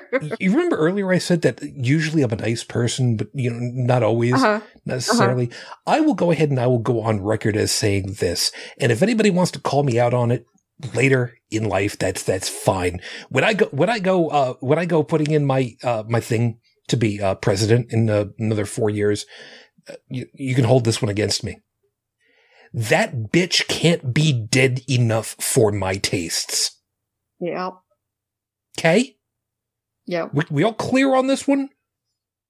Yeah. I just thought it was hilarious that, you know, some of the big wigs, you know, in, in the skeptical movement, you know, they're like, you know, peace out. We, we have a, you know, Sylvia Browne's in town and we have to go greet her at the airport. And I was like, Makes perfect sense. it was awesome. Well, And then we got a report when they came back. Yeah, no, hold, hold on a second though. Joseph, uh, I mean, this, this whole psychic medium seance bullshit thing is, is still parlor tricks. It's, d- best of your knowledge, is that something that, that kind of is like a, a thing out that way also? Do people buy it? Is what I guess Well- is what she. oh no. Well, it's a performance. Well, yeah. I mean, That's how people consider it. yeah, well, I mean, we know that, but unfortunately, most of my countrymen seem to not. buy into it. Yeah. Uh, yeah, well, you know, France is a very. Uh, uh, they kind of got over religion. Oh, Yeah, the only reason they keep religion around anymore is for the uh, architecture, I think. hmm yeah. Well, it. Yeah, there's still people going to the churches. Well, Well, still hear the the bells clamorously in panic ringing. but to be fair, To be To be fair, followers. To be fair, yeah, I, I- I will say this much, Joseph. Uh, to be fair, I told myself, you know, one of my things on the bucket list is to go to Europe and do a trans European church tour. Not not for the sake of now. See, I took, I took a history class in university, and it was ancient medieval history. So we got to talk a lot about you know the Renaissance, the Reformation, uh, the, how the church went through it all. And I mean, and I saw pictures of architecture that boggles the mind in terms of scale, splendor, and the fact that some of these places are over a thousand years old and are doing a hell of a lot better than some of the things in downtown frickin' New York. Oh yeah, that says something. That's so, fair. That's fair. You know, not not necessarily to go and worship, but to be able to go in and stand inside of a building that is two millennia old in some cases. Yeah, and and to see, you know, what an actual stonemason group was capable of doing back in the day. That you know, do you know how I want to spend my retirement? I I, I dream of uh, buying an abandoned church in the countryside and transforming it into my home. Okay, I, you know, not the craziest thing considering. Um, and you can buy them for like uh, one symbolic euro if you'll take care of it.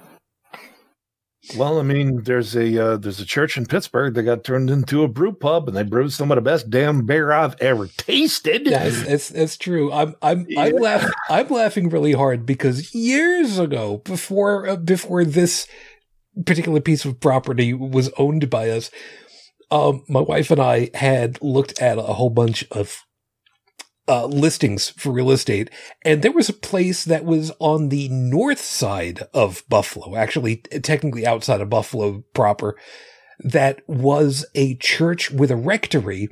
And we actually considered buying that so that we could live in the rectory part and we could always run a house of worship that could you know, be rented out for weddings or, you know, rock bands to come in and, you know, j- like otherwise off the wall stuff that would be, you know, great gathering places and whatnot. And now I'm suddenly thinking about it in the terms of shit, wouldn't really be able to do that right now the same way, would you? Hmm. No. But, but it was, it, was a great idea thinking about turning a, uh, uh, you know, a big ass church into, you know, somewhere where there'd be a little bit of minor mosh pitting going on. You, you see where I'm going with that. Uh, you know, you could probably have rented that place out, you know, for, you know, just about any death metal band wanting to shoot a video in a church, you know, for reason. Uh, that would have been a very nice retirement nest egg, I think, for y'all. Yeah. Just saying, just, just saying, you know yeah, but we decided to instead come all the way out here, out south, and you know that's that's where I am. And anyway. Uh, hindsight, probably the best move. Yeah, well, uh, yes and no. I mean, you know, we still had the small problem of that uh, uh, mm, wife died, so you know, that's, well, that's a bit of a problem. There is that, but I, I, honestly, in in that case, I don't think location would have meant a hell of a lot of difference. Just no, no, no, it really wouldn't. No. Anyway, but um, the the the fact that um, the fact that generally speaking, France is much more, uh, uh, no, not much more, is much less. Uh, what's what's the word that I'm I'm looking for here? Uh, mythologically entertained than the United States. Yeah, that that says something. Of course, then again, French society is a older than the Americas, so you know, still got some catching up to do in the line of you know growing up. Well, actually, you guys had your revolution before France. Yeah, but you know, to be fair, you to know, be fair, that there was that whole you know King George was a dick thing going on, so you know yeah, well, King George was opposing Anglican religion on all the other religious factions who ran away to the great new U.S. of A. Um, just where, escape that. Yeah, where we ended up getting the Puritans, and we're still stuck in that mindset by way too much of the population. Yeah, yeah, that's a that's a whole other thing. That's a whole other thing you know, the, the colonels from the UK got sent to Australia and then, you know, we got the, yeah. You know, it's not as simple as that. I know, but um, uh, I wish it were though.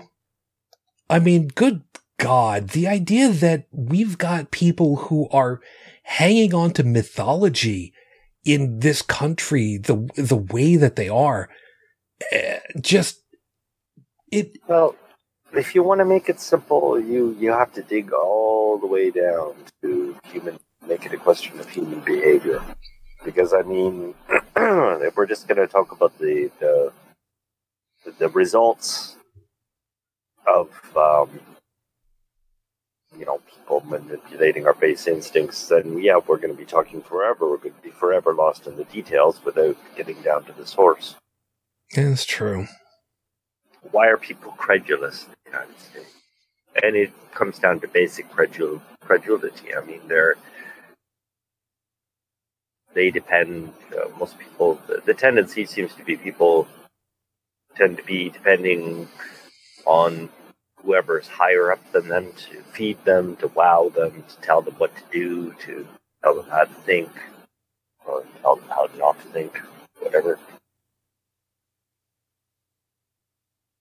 You There's know- a very little thinking for oneself going on.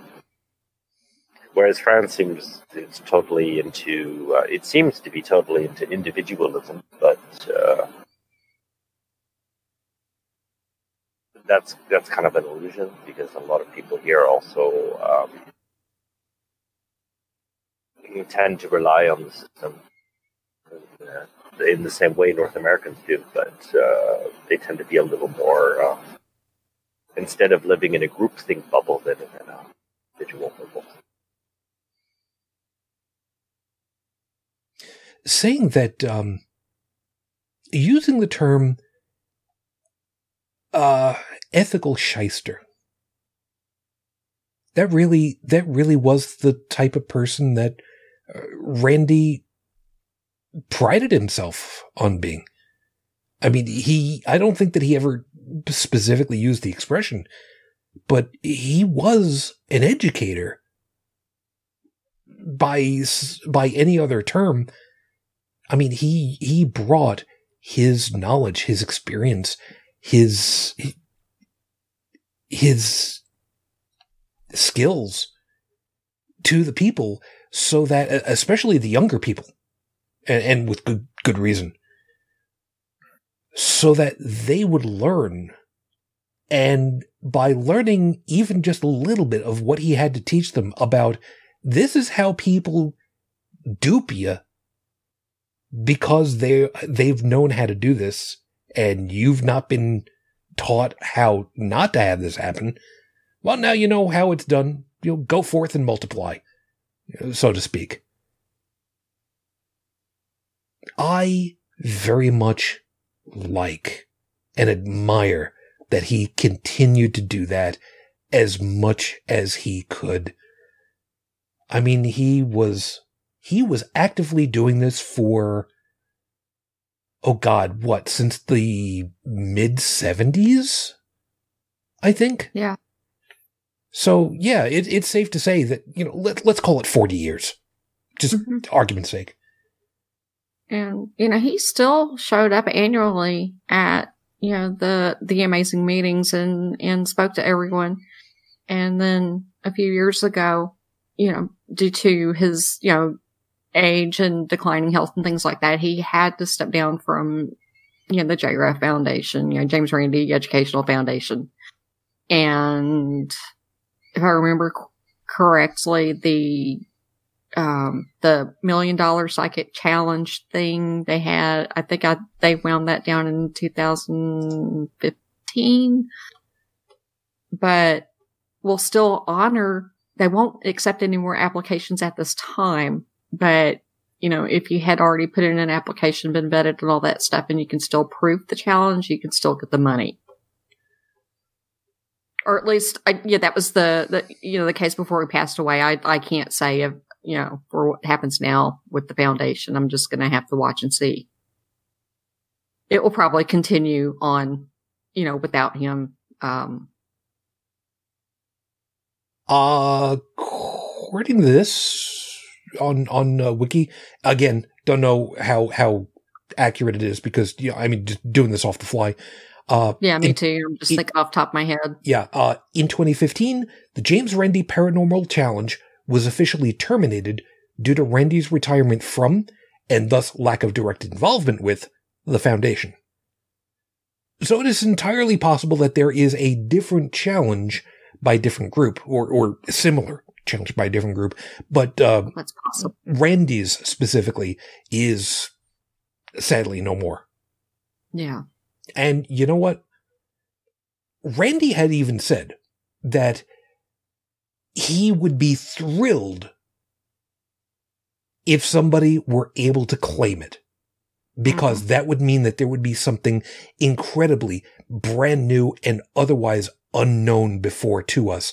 And it would be wonderful to explore and understand what that was. And I'm, I'm highly paraphrasing, but the, the Yeah. overall scope of it was, was really that. And you know, when I first heard him uh, saying the whatever it was exactly that he said, I I I never would have thought about that. I always thought that it was just a much more of a cynical. Well, sure, give it a try. Yeah, let's let's let's see you go down in flames. All right, whatever. And then I heard him say that, and it's just like, wow, shit, that's a good point it's like trying to learn to open up a, a new area of scientific ex- investigation and you're you're hoping that it's there but until you get something that tells you it's really there you, you just kind of have to wait and see if somebody's actually got something for you kind of like you know is is somebody going to eventually prove string theory i know it's not exactly the same thing but you know Right. you, you get the idea Yeah. Or parallel universes or any of that. Yeah. Until we actually find one. yeah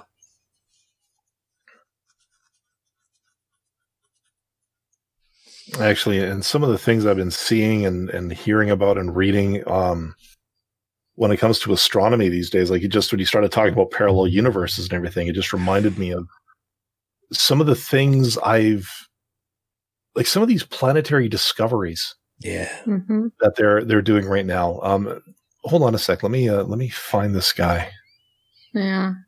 uh Eh, there, there's a guy named uh, Anton Petrov. He's, uh, I think he's Polish, and he's he's a YouTuber, and he does a lot of astronomy based videos. Uh, and I, I, I watch him once in a while because he just he's he's got just some really cool stuff that he he shows. And what I can't what I can't see for the life of me is you've got you know they, they talk about all these planets that they're finding which is fine.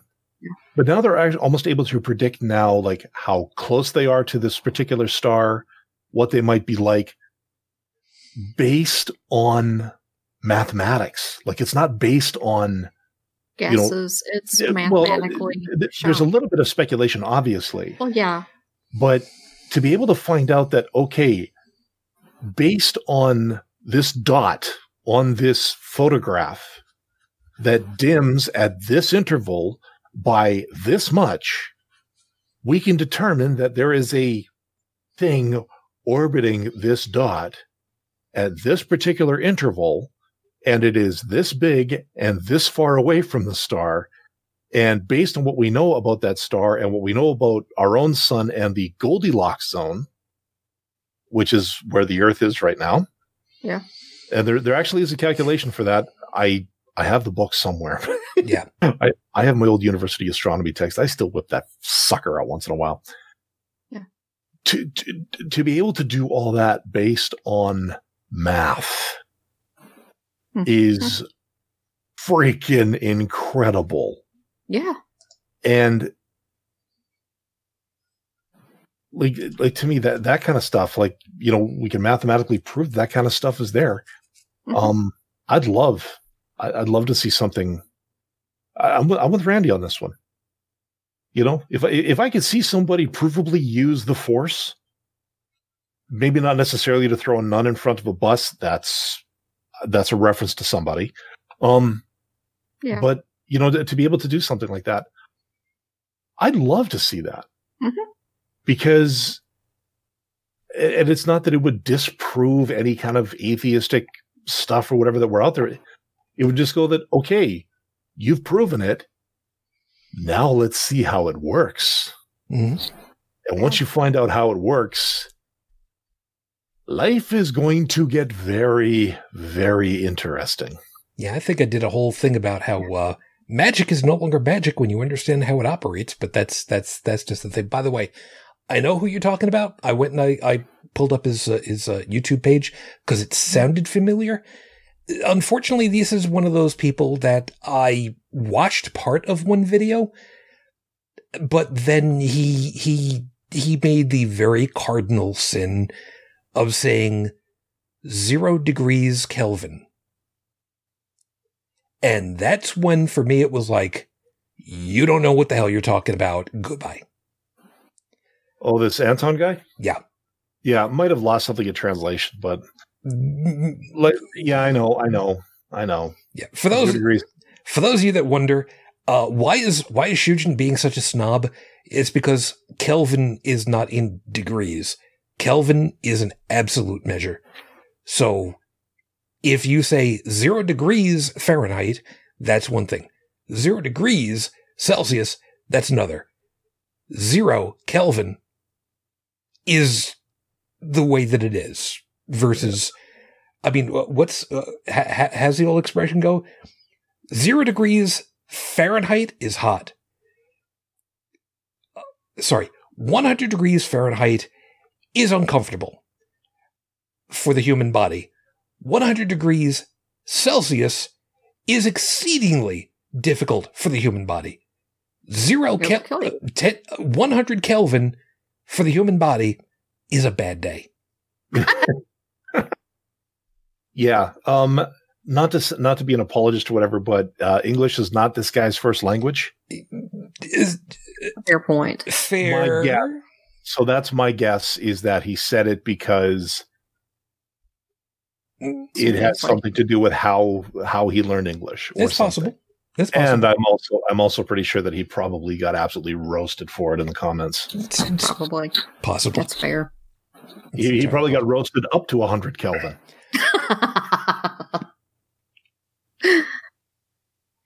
Uh, you know what? I'm, I'm, I'm, maybe. I don't know. I didn't, I didn't go to find out. So, you know. sometimes the best jokes are the ones you can throw back in their face. Yeah. Thanks. Appreciate that. Yeah. my face. Thanks. Appreciate that. anyway, um, where are we at this point? Um, we we gotta we gotta see about uh, we gotta see about wrapping uh some stuff up over here. So, um, Joseph, since uh, since you've had the, the least amount of time, because I mean, hi, good morning. uh, howdy. Um, you know, we've we've ended up talking about a, a, a lot of stuff that you know we know about Randi, stuff that was kind of tangent, tangentially related because you know, being, being inquisitive about stuff and, and showing people why things work and, and bringing the, uh, the skill set of the illusionist, you know, out, out to show people how, uh, how they get fooled, how they get misdirected, how, how, uh, how an illusionist is able to get away with what they do. And, and how important that was for, you know, teaching like I said, you know, especially younger folks and teaching people in general. Is there anything that, um, is, is there anything about Randi, uh, in that particular area or, or anything, anything about him that, that you can remember that you kind of like ad- admire the guy for or, or want to specifically point out? Because like I said, you you're you're the last guy in, so I figure you know you you you deserve to have a little bit more to to close out for the end. Last guy in, first guy out. Uh. Well, I mean, I you know nope mm, nope, nope too easy nope. Being um, nice. I am being nice. I'm shutting the hell up. I know. Well, I've always admired him, but to be honest, uh, I always felt a little sad watching him because, um, you know, all these people, this huge list of people that he debunked, um, he was practically alone in doing it. and you know now that he's gone, um, there's nobody to Yeah. replace him for that for the time being. He was basically alone in you know in debunking like Popoff and that. How many other people have tried to debunk Popoff, for example? Um, We don't have enough time for that. And his voice seemed uh, well. Maybe we should find time, but his voice seemed to be just like lost. You know, because i in spite of all this thing, he's presenting the facts. I mean, this is how it's done. But it's like the, the facts don't. He's kind of like adding an extra underline to the fact that uh, a lot of people don't care about that. Yeah, and, and his, and his style was just so much more, you know, straightforward and kinder than, say, you know, Penn Jillette. Oh God, those guys! Yeah, they're doing it too. And and they were influenced definitely by Randi. And I know that Penn Jillette and James Randi were, you know, very, very, very close friends. Very. And Penn Jillette is not dealing with this very well. no, Um, I can well but he but he has but Penn does not have uh the same approach that that Randi has. He's a little more brash. And so I just don't think that he would be able to educate as well with as much tact as as James Randi was able to do. That's just not Penn Jillette's personality. You know, to be the face of the you know skeptical movement to to take over. I don't think we can can replace James Randi, unfortunately. Well, we could have. We followed his example. Well, yes, but yeah, he was one of a kind, and no one really picked up the mantle to to join him in that way. Hell, if somebody was going to take the time to do that, uh, they're going to start up with, I don't know, uh, GoFundMe. I'd, I'd contribute. You know, um, That's an idea. it would be interesting. I know somebody that could work on a business card for me. I I I was joking earlier about the idea of uh, of uh, me being the type of person to hold um quote unquote uh fake uh medium uh, psychic medium uh, stuff from the idea of you know and I, I know I'm rehashing a little bit but like charging $50 a head for people to come in learning the the hot and cold uh, reading techniques getting them down and you know having people come in for $50 for uh you know an hour show and then at the end tell them that if if they if they'd like to have 90% of their money back I would do that but they have to they have to swear a promise not to reveal uh, uh, a, a secret that I will end up telling them. And anybody that uh, anybody that stays gets you know forty out of their fifty dollars back. And I explain how they got duped and why it works and how it works and because you know I, I'm I'm the type of ethical person that would not do that as a as a psychic medium because you know that you're wrong. But um, being an ethical shyster, you know, maybe uh, may- maybe there's something worthwhile in that for my uh, future career. I don't know. You know, it's funny how we're, most of us are, you know, we're, we're, there is a skeptical community, but it's rather, you know, you're part of the community if you listen to the show or um, chat the forum or whatever, but uh, I think it'd be quite something else to be a card carrying skeptic.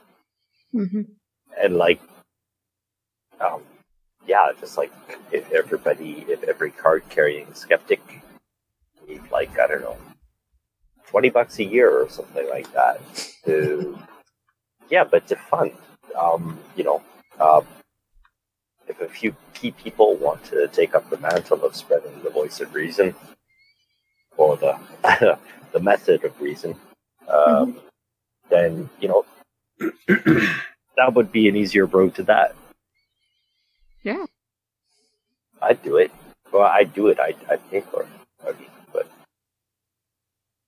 I don't know what you guys think about that. It would definitely prove to be uh, an interesting possibility. Mm-hmm. If you get shit done. Instead of just blah, blah, blah, blah, blah, blah, blah. You know, can't argue with that. No. Think about that. Um, we got a, Uh, I just realized that we're actually uh, we're we're actually just uh, just getting into overtime at the moment, and uh, I I want to see about getting. I, I've got a I've got. You guys were paying attention to the show, uh, listening, watching. You don't know how many items I've got that I have to add to the uh, uh, show notes at this point because we've just been adding and adding and adding and adding. It's like, You're welcome. yeah, yeah. It's, that's that's what happened. Every once in a while, on my secondary monitor, out of the corner of my eye, I'll see something flip through, and it's just like, oh, what do we got? to Oh, it's a new picture. All right, great. There's a whole other flip. Uh, uh, all right, yeah, that's that's good. Flip, flip, guys, cut it out. Blinks. No, but but but that's a good thing. Um, because you know, there's there's so much to learn. Um, man, I, you know, I'm I'm. I got something that uh, that's boiling in my head. Now I'm, I'm going to get to. Uh, to to to close off, uh, Joseph, was was there anything else that uh, that you want to add to it all at this point? You already asked me that twice. Well, I, yeah, I'm I'm trying I'm trying to play favorites because you know you you, you got up earlier than you otherwise. uh, actually good, obviously. Uh, but um, technically, well, anyways, yeah, two times technically late. Uh, yeah, so I should, I should be punished actually. Uh, but anyways, uh, but yeah, just um, uh, I think first off, let's see how things go for this election. That's going to be the uh, and uh, yeah, and then uh, let's decide real soon uh, what where to go from there. Hmm. It's great. Guys who are watching me on on the video right now, see me flipping out right about now. Yeah, that's Bridget's fault. Thank you, Bridget. You're welcome. Did it to me again. You. Added another link for your show notes. Yes. I'm being. I'm, I'm being, sure everybody listening on audio is really good at getting that. I'm being. I'm being. I'm being very good. I'm being very good right about This now. is good natured ribbing. He's fine. If he was mad at me, I would know it. Well, I'm, I'm, s- I'm watching, and uh, I don't know if I still remember. It's fine. It's, it's fine. All of a sudden, there's this big orange thing over on the side on my screen that caught my eye, and it's just like, damn. Yeah, just you know, you. Fine, you know it's fine. Those of you that were, those of you that are listening didn't catch that. So, uh, for those of you that speak Italian and and are watching, I'll say it again. There you go. Those of you that actually do speak Italian, I'll go ahead and I'll translate it for you. Mafango. That is the grand poobah of all Italian curse words, right there. Thank for you. I you see. I remember the gesture from The Sopranos, but I can't remember what Tony said afterwards. And now I remember. hmm for those of you that uh, for those of you that know Italian p- folks, do not repeat that in front of any of them, especially if they are older than you and female. Or your grandma. You have been warned. And I'm glad to see that some, for once somebody stole my emergency. The management and staff of Holy Crap the Vlogcast do not condone in any way, shape, or form of send, of speaking Italian insults to Italian people, specifically if they are older than you, female, or related to you, i.e., your grandmother. You have been warned. We're not responsible. Smoke if you got them. What about people who identify as your older Italian? Shut up. If they got three inch heels, you're dead. Just you're dead. Because if they miss, it's gonna boomerang, come back, and they'll get a second shot. okay, let's go. Oh, God. It's an Eddie Murphy reference, all right? It is. Yeah. I remember it. Yeah, Dallin, you you you you you do your thing because something tells me that uh, Bridget's got uh, Bridget probably got something worthwhile. Yeah, all, all I got to say to this is, uh, and actually I agree with Joseph, is God, I'm gonna use a I'm gonna use a lyric from a country song. Who's gonna fill his shoes?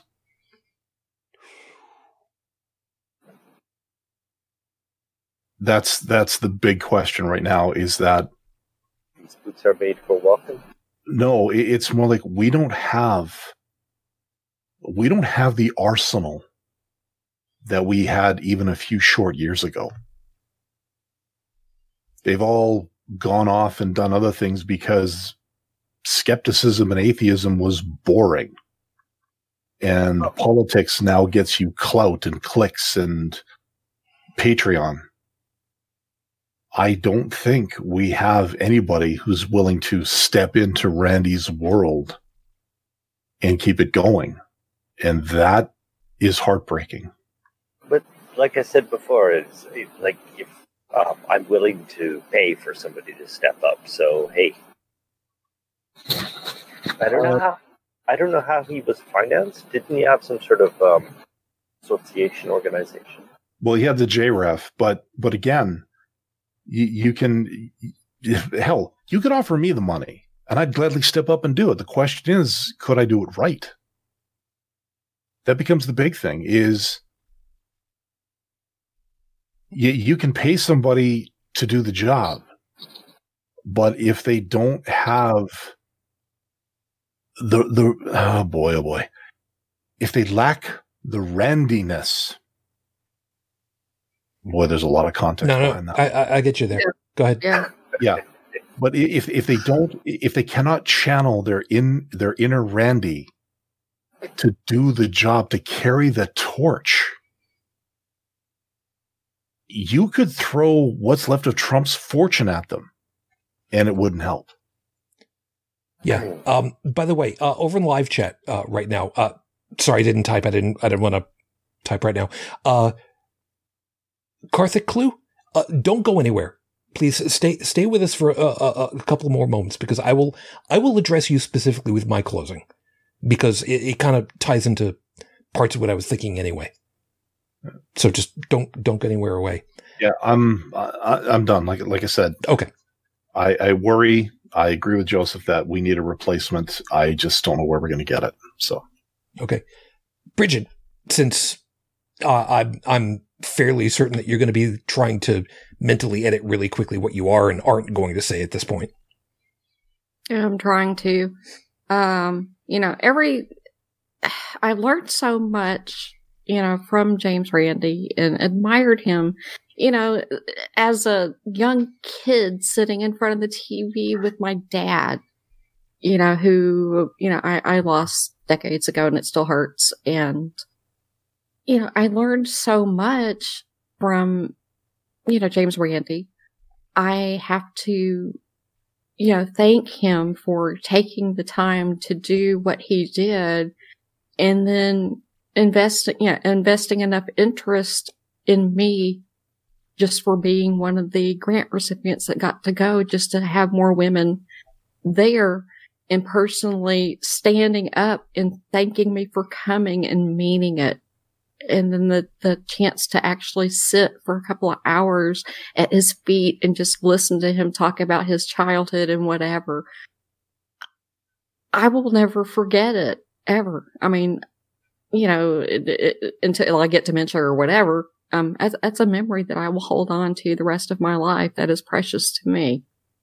And, you know, the, the world is a much, you know, sadder place without him in it. And I'm so grateful that he was here for as long as he was.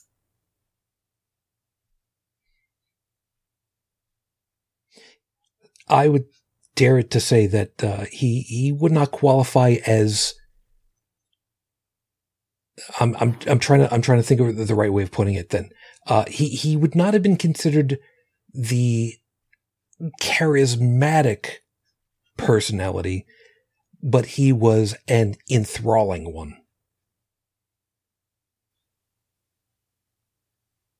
Mm-hmm. I might be I, I I don't know if the connotation that I'm trying to put out there quite translates correctly out of my head, and I'm I'm sorry if it doesn't, but I mean he, yeah.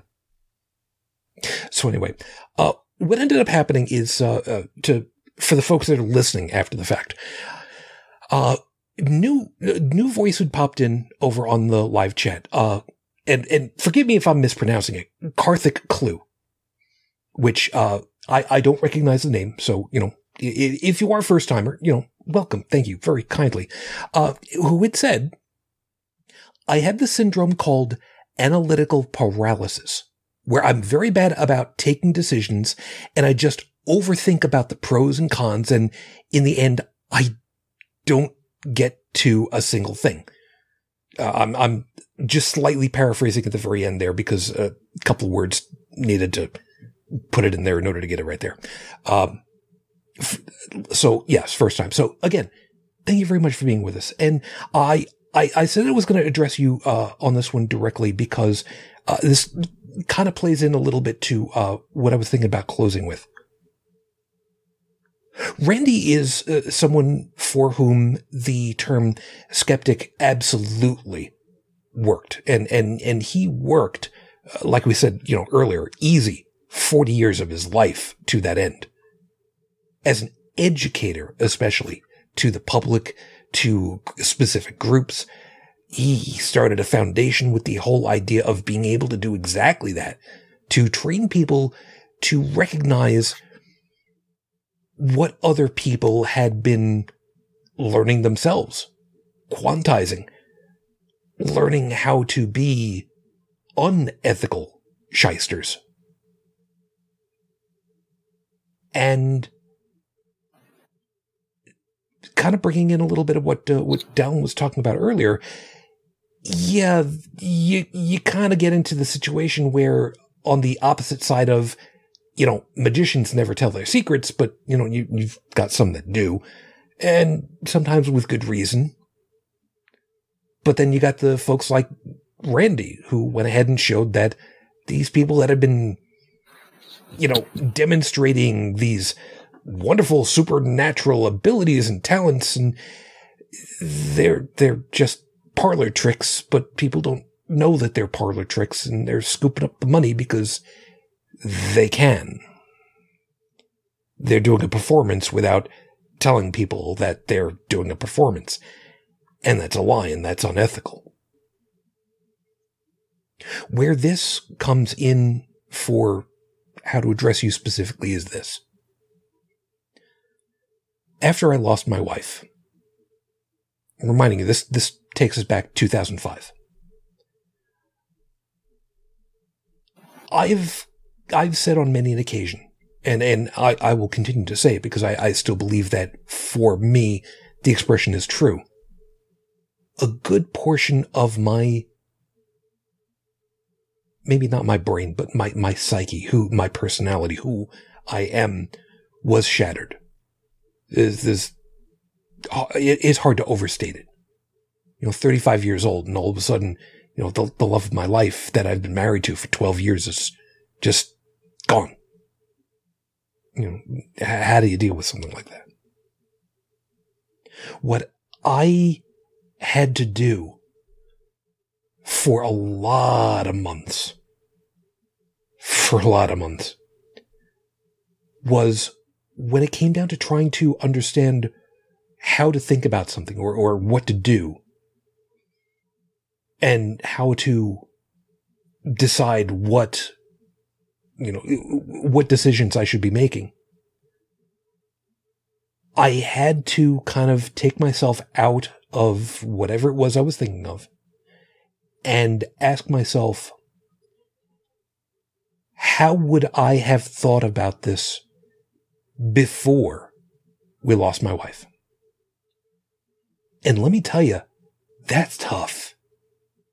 That, that was, I, I can't, again, I can't overstate how tough that was. And sometimes I still kind of have to do that every once in a while. Fortunately, not very often anymore because, you know, it's been a long time. But it's sometimes really, really super difficult to do exactly what you're talking about.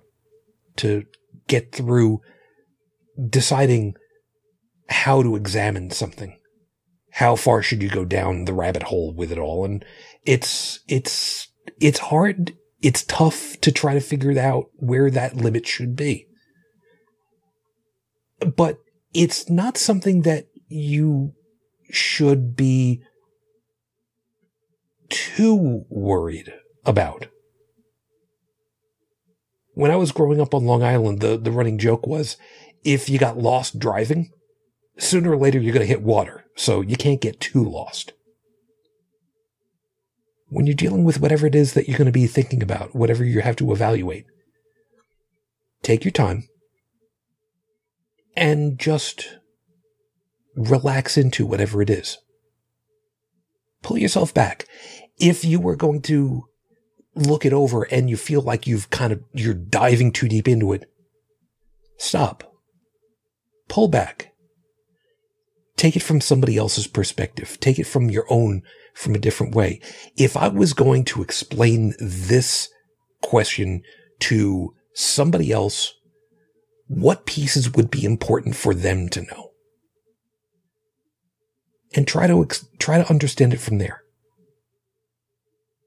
And the reason why I think this is important to put out there that goes along with this whole thing with Randi is that he took himself out of the equation. And he thought about these things and said, I know what goes on behind the scenes. I know what goes on behind the curtain. I know what maneuvers I need to make with which hand when it's in this position in order to make the foam ball come out where I want it to. Whatever the trick is, you get the idea. But he was able to look at it and go, who isn't going to understand? Where are they sitting? What is their perspective looking at me? And how can I teach them the pieces that I'm supposed to be intentionally hiding from them. It's all about perspective.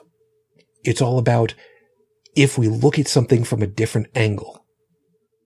Sometimes we internalize that ourselves. And sometimes it can help to not go down quite so deep a rabbit hole. Take your time with it, whatever it is whenever it is. And from me to you, I know this is going to sound stupid and maybe over the top, but if it ever comes to a time where you might ever think that you'd like to ask a little bit further somebody's perspective like mine, contact me through the show. Anytime, it doesn't matter. Email, tweet, Facebook, it's all good. I'd be more than happy to help you out if it's something that you think that you would need. And that's something that goes out to all of our family. I don't say fans, I say family because we're kind of family of choice. We're, we're here. It's part of the reason why we do what we do. We're not here for the money. Sure as hell ain't here for the fame. We're here to help in our little ways. And to kind of go along with the theme of everything for this month, don't forget, we're ready to believe you. So with that, as always, everybody, thank you very much for being with us tonight. We hope that you found something worthwhile in of all of our perspectives and found something to kind of talk about for yourself for a little bit later. Guys, thank you very kindly. This was, um, I, I, know my ending was a little longer than normal, but uh, I, I sincerely hope that I got the right pieces across correctly. Joseph, you, well, thank you for being able to make it even at all, then considering everything. And you have yourself a, a good, safe rest of your week, huh? Yeah, you too, sir. I'm going to get back to my um, lovely weekend of hearing VPN server. Uh, good luck with all that. Mm-hmm. Uh, no to application has the same configuration settings. Quite annoying. Look at the Welcome bright side. At yeah. least you're not dealing with token ring cable. Oh, like real cable you like put your hands on? Just we'll talk about coax later. That's all other thing. You're Anyway. not. At least you're not still having to deal with COBOL programming or a mainframe. It could be worse. Ugh. But I am getting back in Fortran. but the post 1970 Fortran, of course. Of Yeah. course. Of course. Bridget, you too. Thank you very kindly. And and um I Yeah. want to say thank you for all the links and, and stuff this because you know for me now it's like oh shiny oh wait no thanks you have yourself Yeah. a good week Well, you you too, and you know, take care of yourself. And I guess it's time to plug all of the the things. Oh So- there's a lot of things to plug right about now So, um, you know, if you want to send me a friend request on Facebook, you can find me on Facebook as bridgetfitch.10. Uh, that is, you know, on the links to the, you know, our website and all that stuff. Um, or find me on my blog at bridgetfitch2112.wordpress.com, which I'm horrible about not updating. I really need to get back to that and eventually we'll find some time to return to blogging after COVID is over and I'm done checking on people and making sure that everyone is safe and well and all that. and Come on, Bridge. You got nine days left. I'll be so glad when this election is over. But, and I, I have to say this based on where I live. Fuck you, Mike Pence, with a flaming cactus sideways. And you feel like- GOP enablers, fuck you too. I was going to say, uh, I was going to think she was starting to listen to the, to the show last night. Oh, wait, no, I typed that last night. I, th- I think you did yeah Yeah, something about sideways with a lacquered bus. So, Oh, this is sideways with a flaming cactus I mean, too. If I get some extra help. it- it- fermented, a fermented cactus burns better. well you know, Well, okay, just whatever will work. Just fuck him.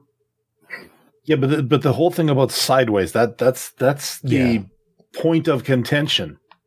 Oh, I'm just so angry over, you know, uh, their their SCOTUS picking the you know bullshit that they're pulling, and I'm terrified that if something happens to Trump, then Pence will be POTUS, and he actually knows how government is supposed to work, and he's a theocrat. He's a lot smarter than Trump is. If things go sideways and Pence winds up as POTUS, I felt bad enough to have him as a governor and was so distraught to see him actually like VP of the whole country. I was like, uh, yeah. I mean, just how things are going down. Yeah. Ah, piece of What? time. sorry, sorry to rant, but shit. Watch the latest Borat. Oh, I will. I fully intend to do that for Yeah. comic relief, and I'll probably pay twice to see it. And you can see him there in there. He's like just bold fucking face lying. I know, but from what I have seen on the, the in the Twitterverse, most of the reviews are like, "This is actually hilarious." Even if it's not true, it's still funny. and I can use all the comic relief I can get because I have been so stressed. yeah there had you know personal losses and just yeah, everybody's having a hard time. yeah there is that so Yeah. thank you for your time Well, thank you. And uh, Dallin, did you uh, uh, did you did you come down to Washington State and uh, cast your ballot yet? Uh, no, but uh, I, I was considering. Well, no, I was. Thank you. Oh my God, I was hoping that she was going to end up laughing at this. Thank you.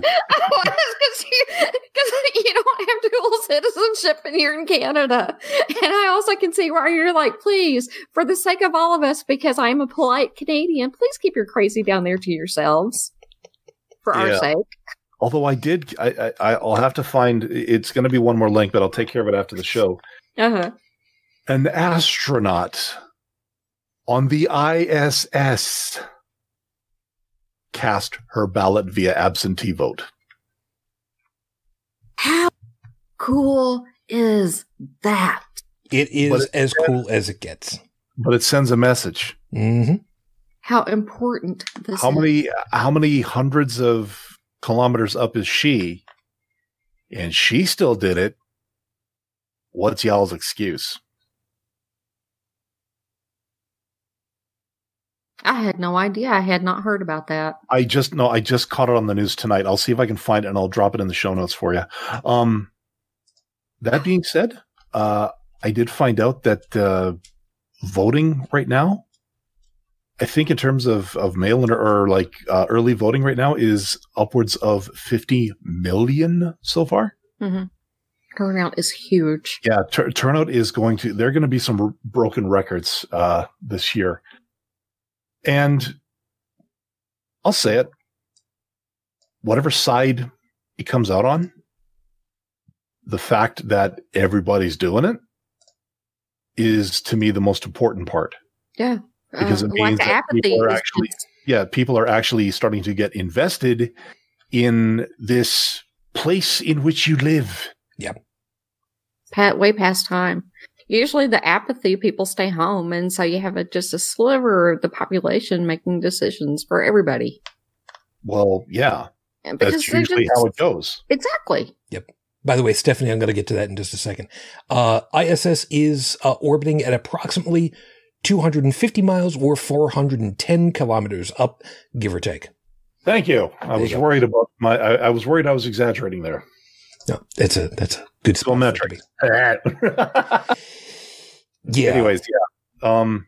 So once all the show notes are, are figured out, and uh, I, I could do my copy paste thing, uh, I will have this audio version of the show up on our website at holycrapthevlogcast.com, where you also have all of our other contact info and stuff like that, including a link to my blog, which you know, if if I'm just bored or whatever, I'll throw it on there. It's over at inthewind.yo5.ca. And then, of course, on Monday, I'll be dropping my new episode of The Kick in the Cast, uh, which is a writing podcast, uh, me trying to actually be an author. Uh, you can catch that over at podchaser.com or at the show's website at kickit.yo5.ca. Thank you for your time, man.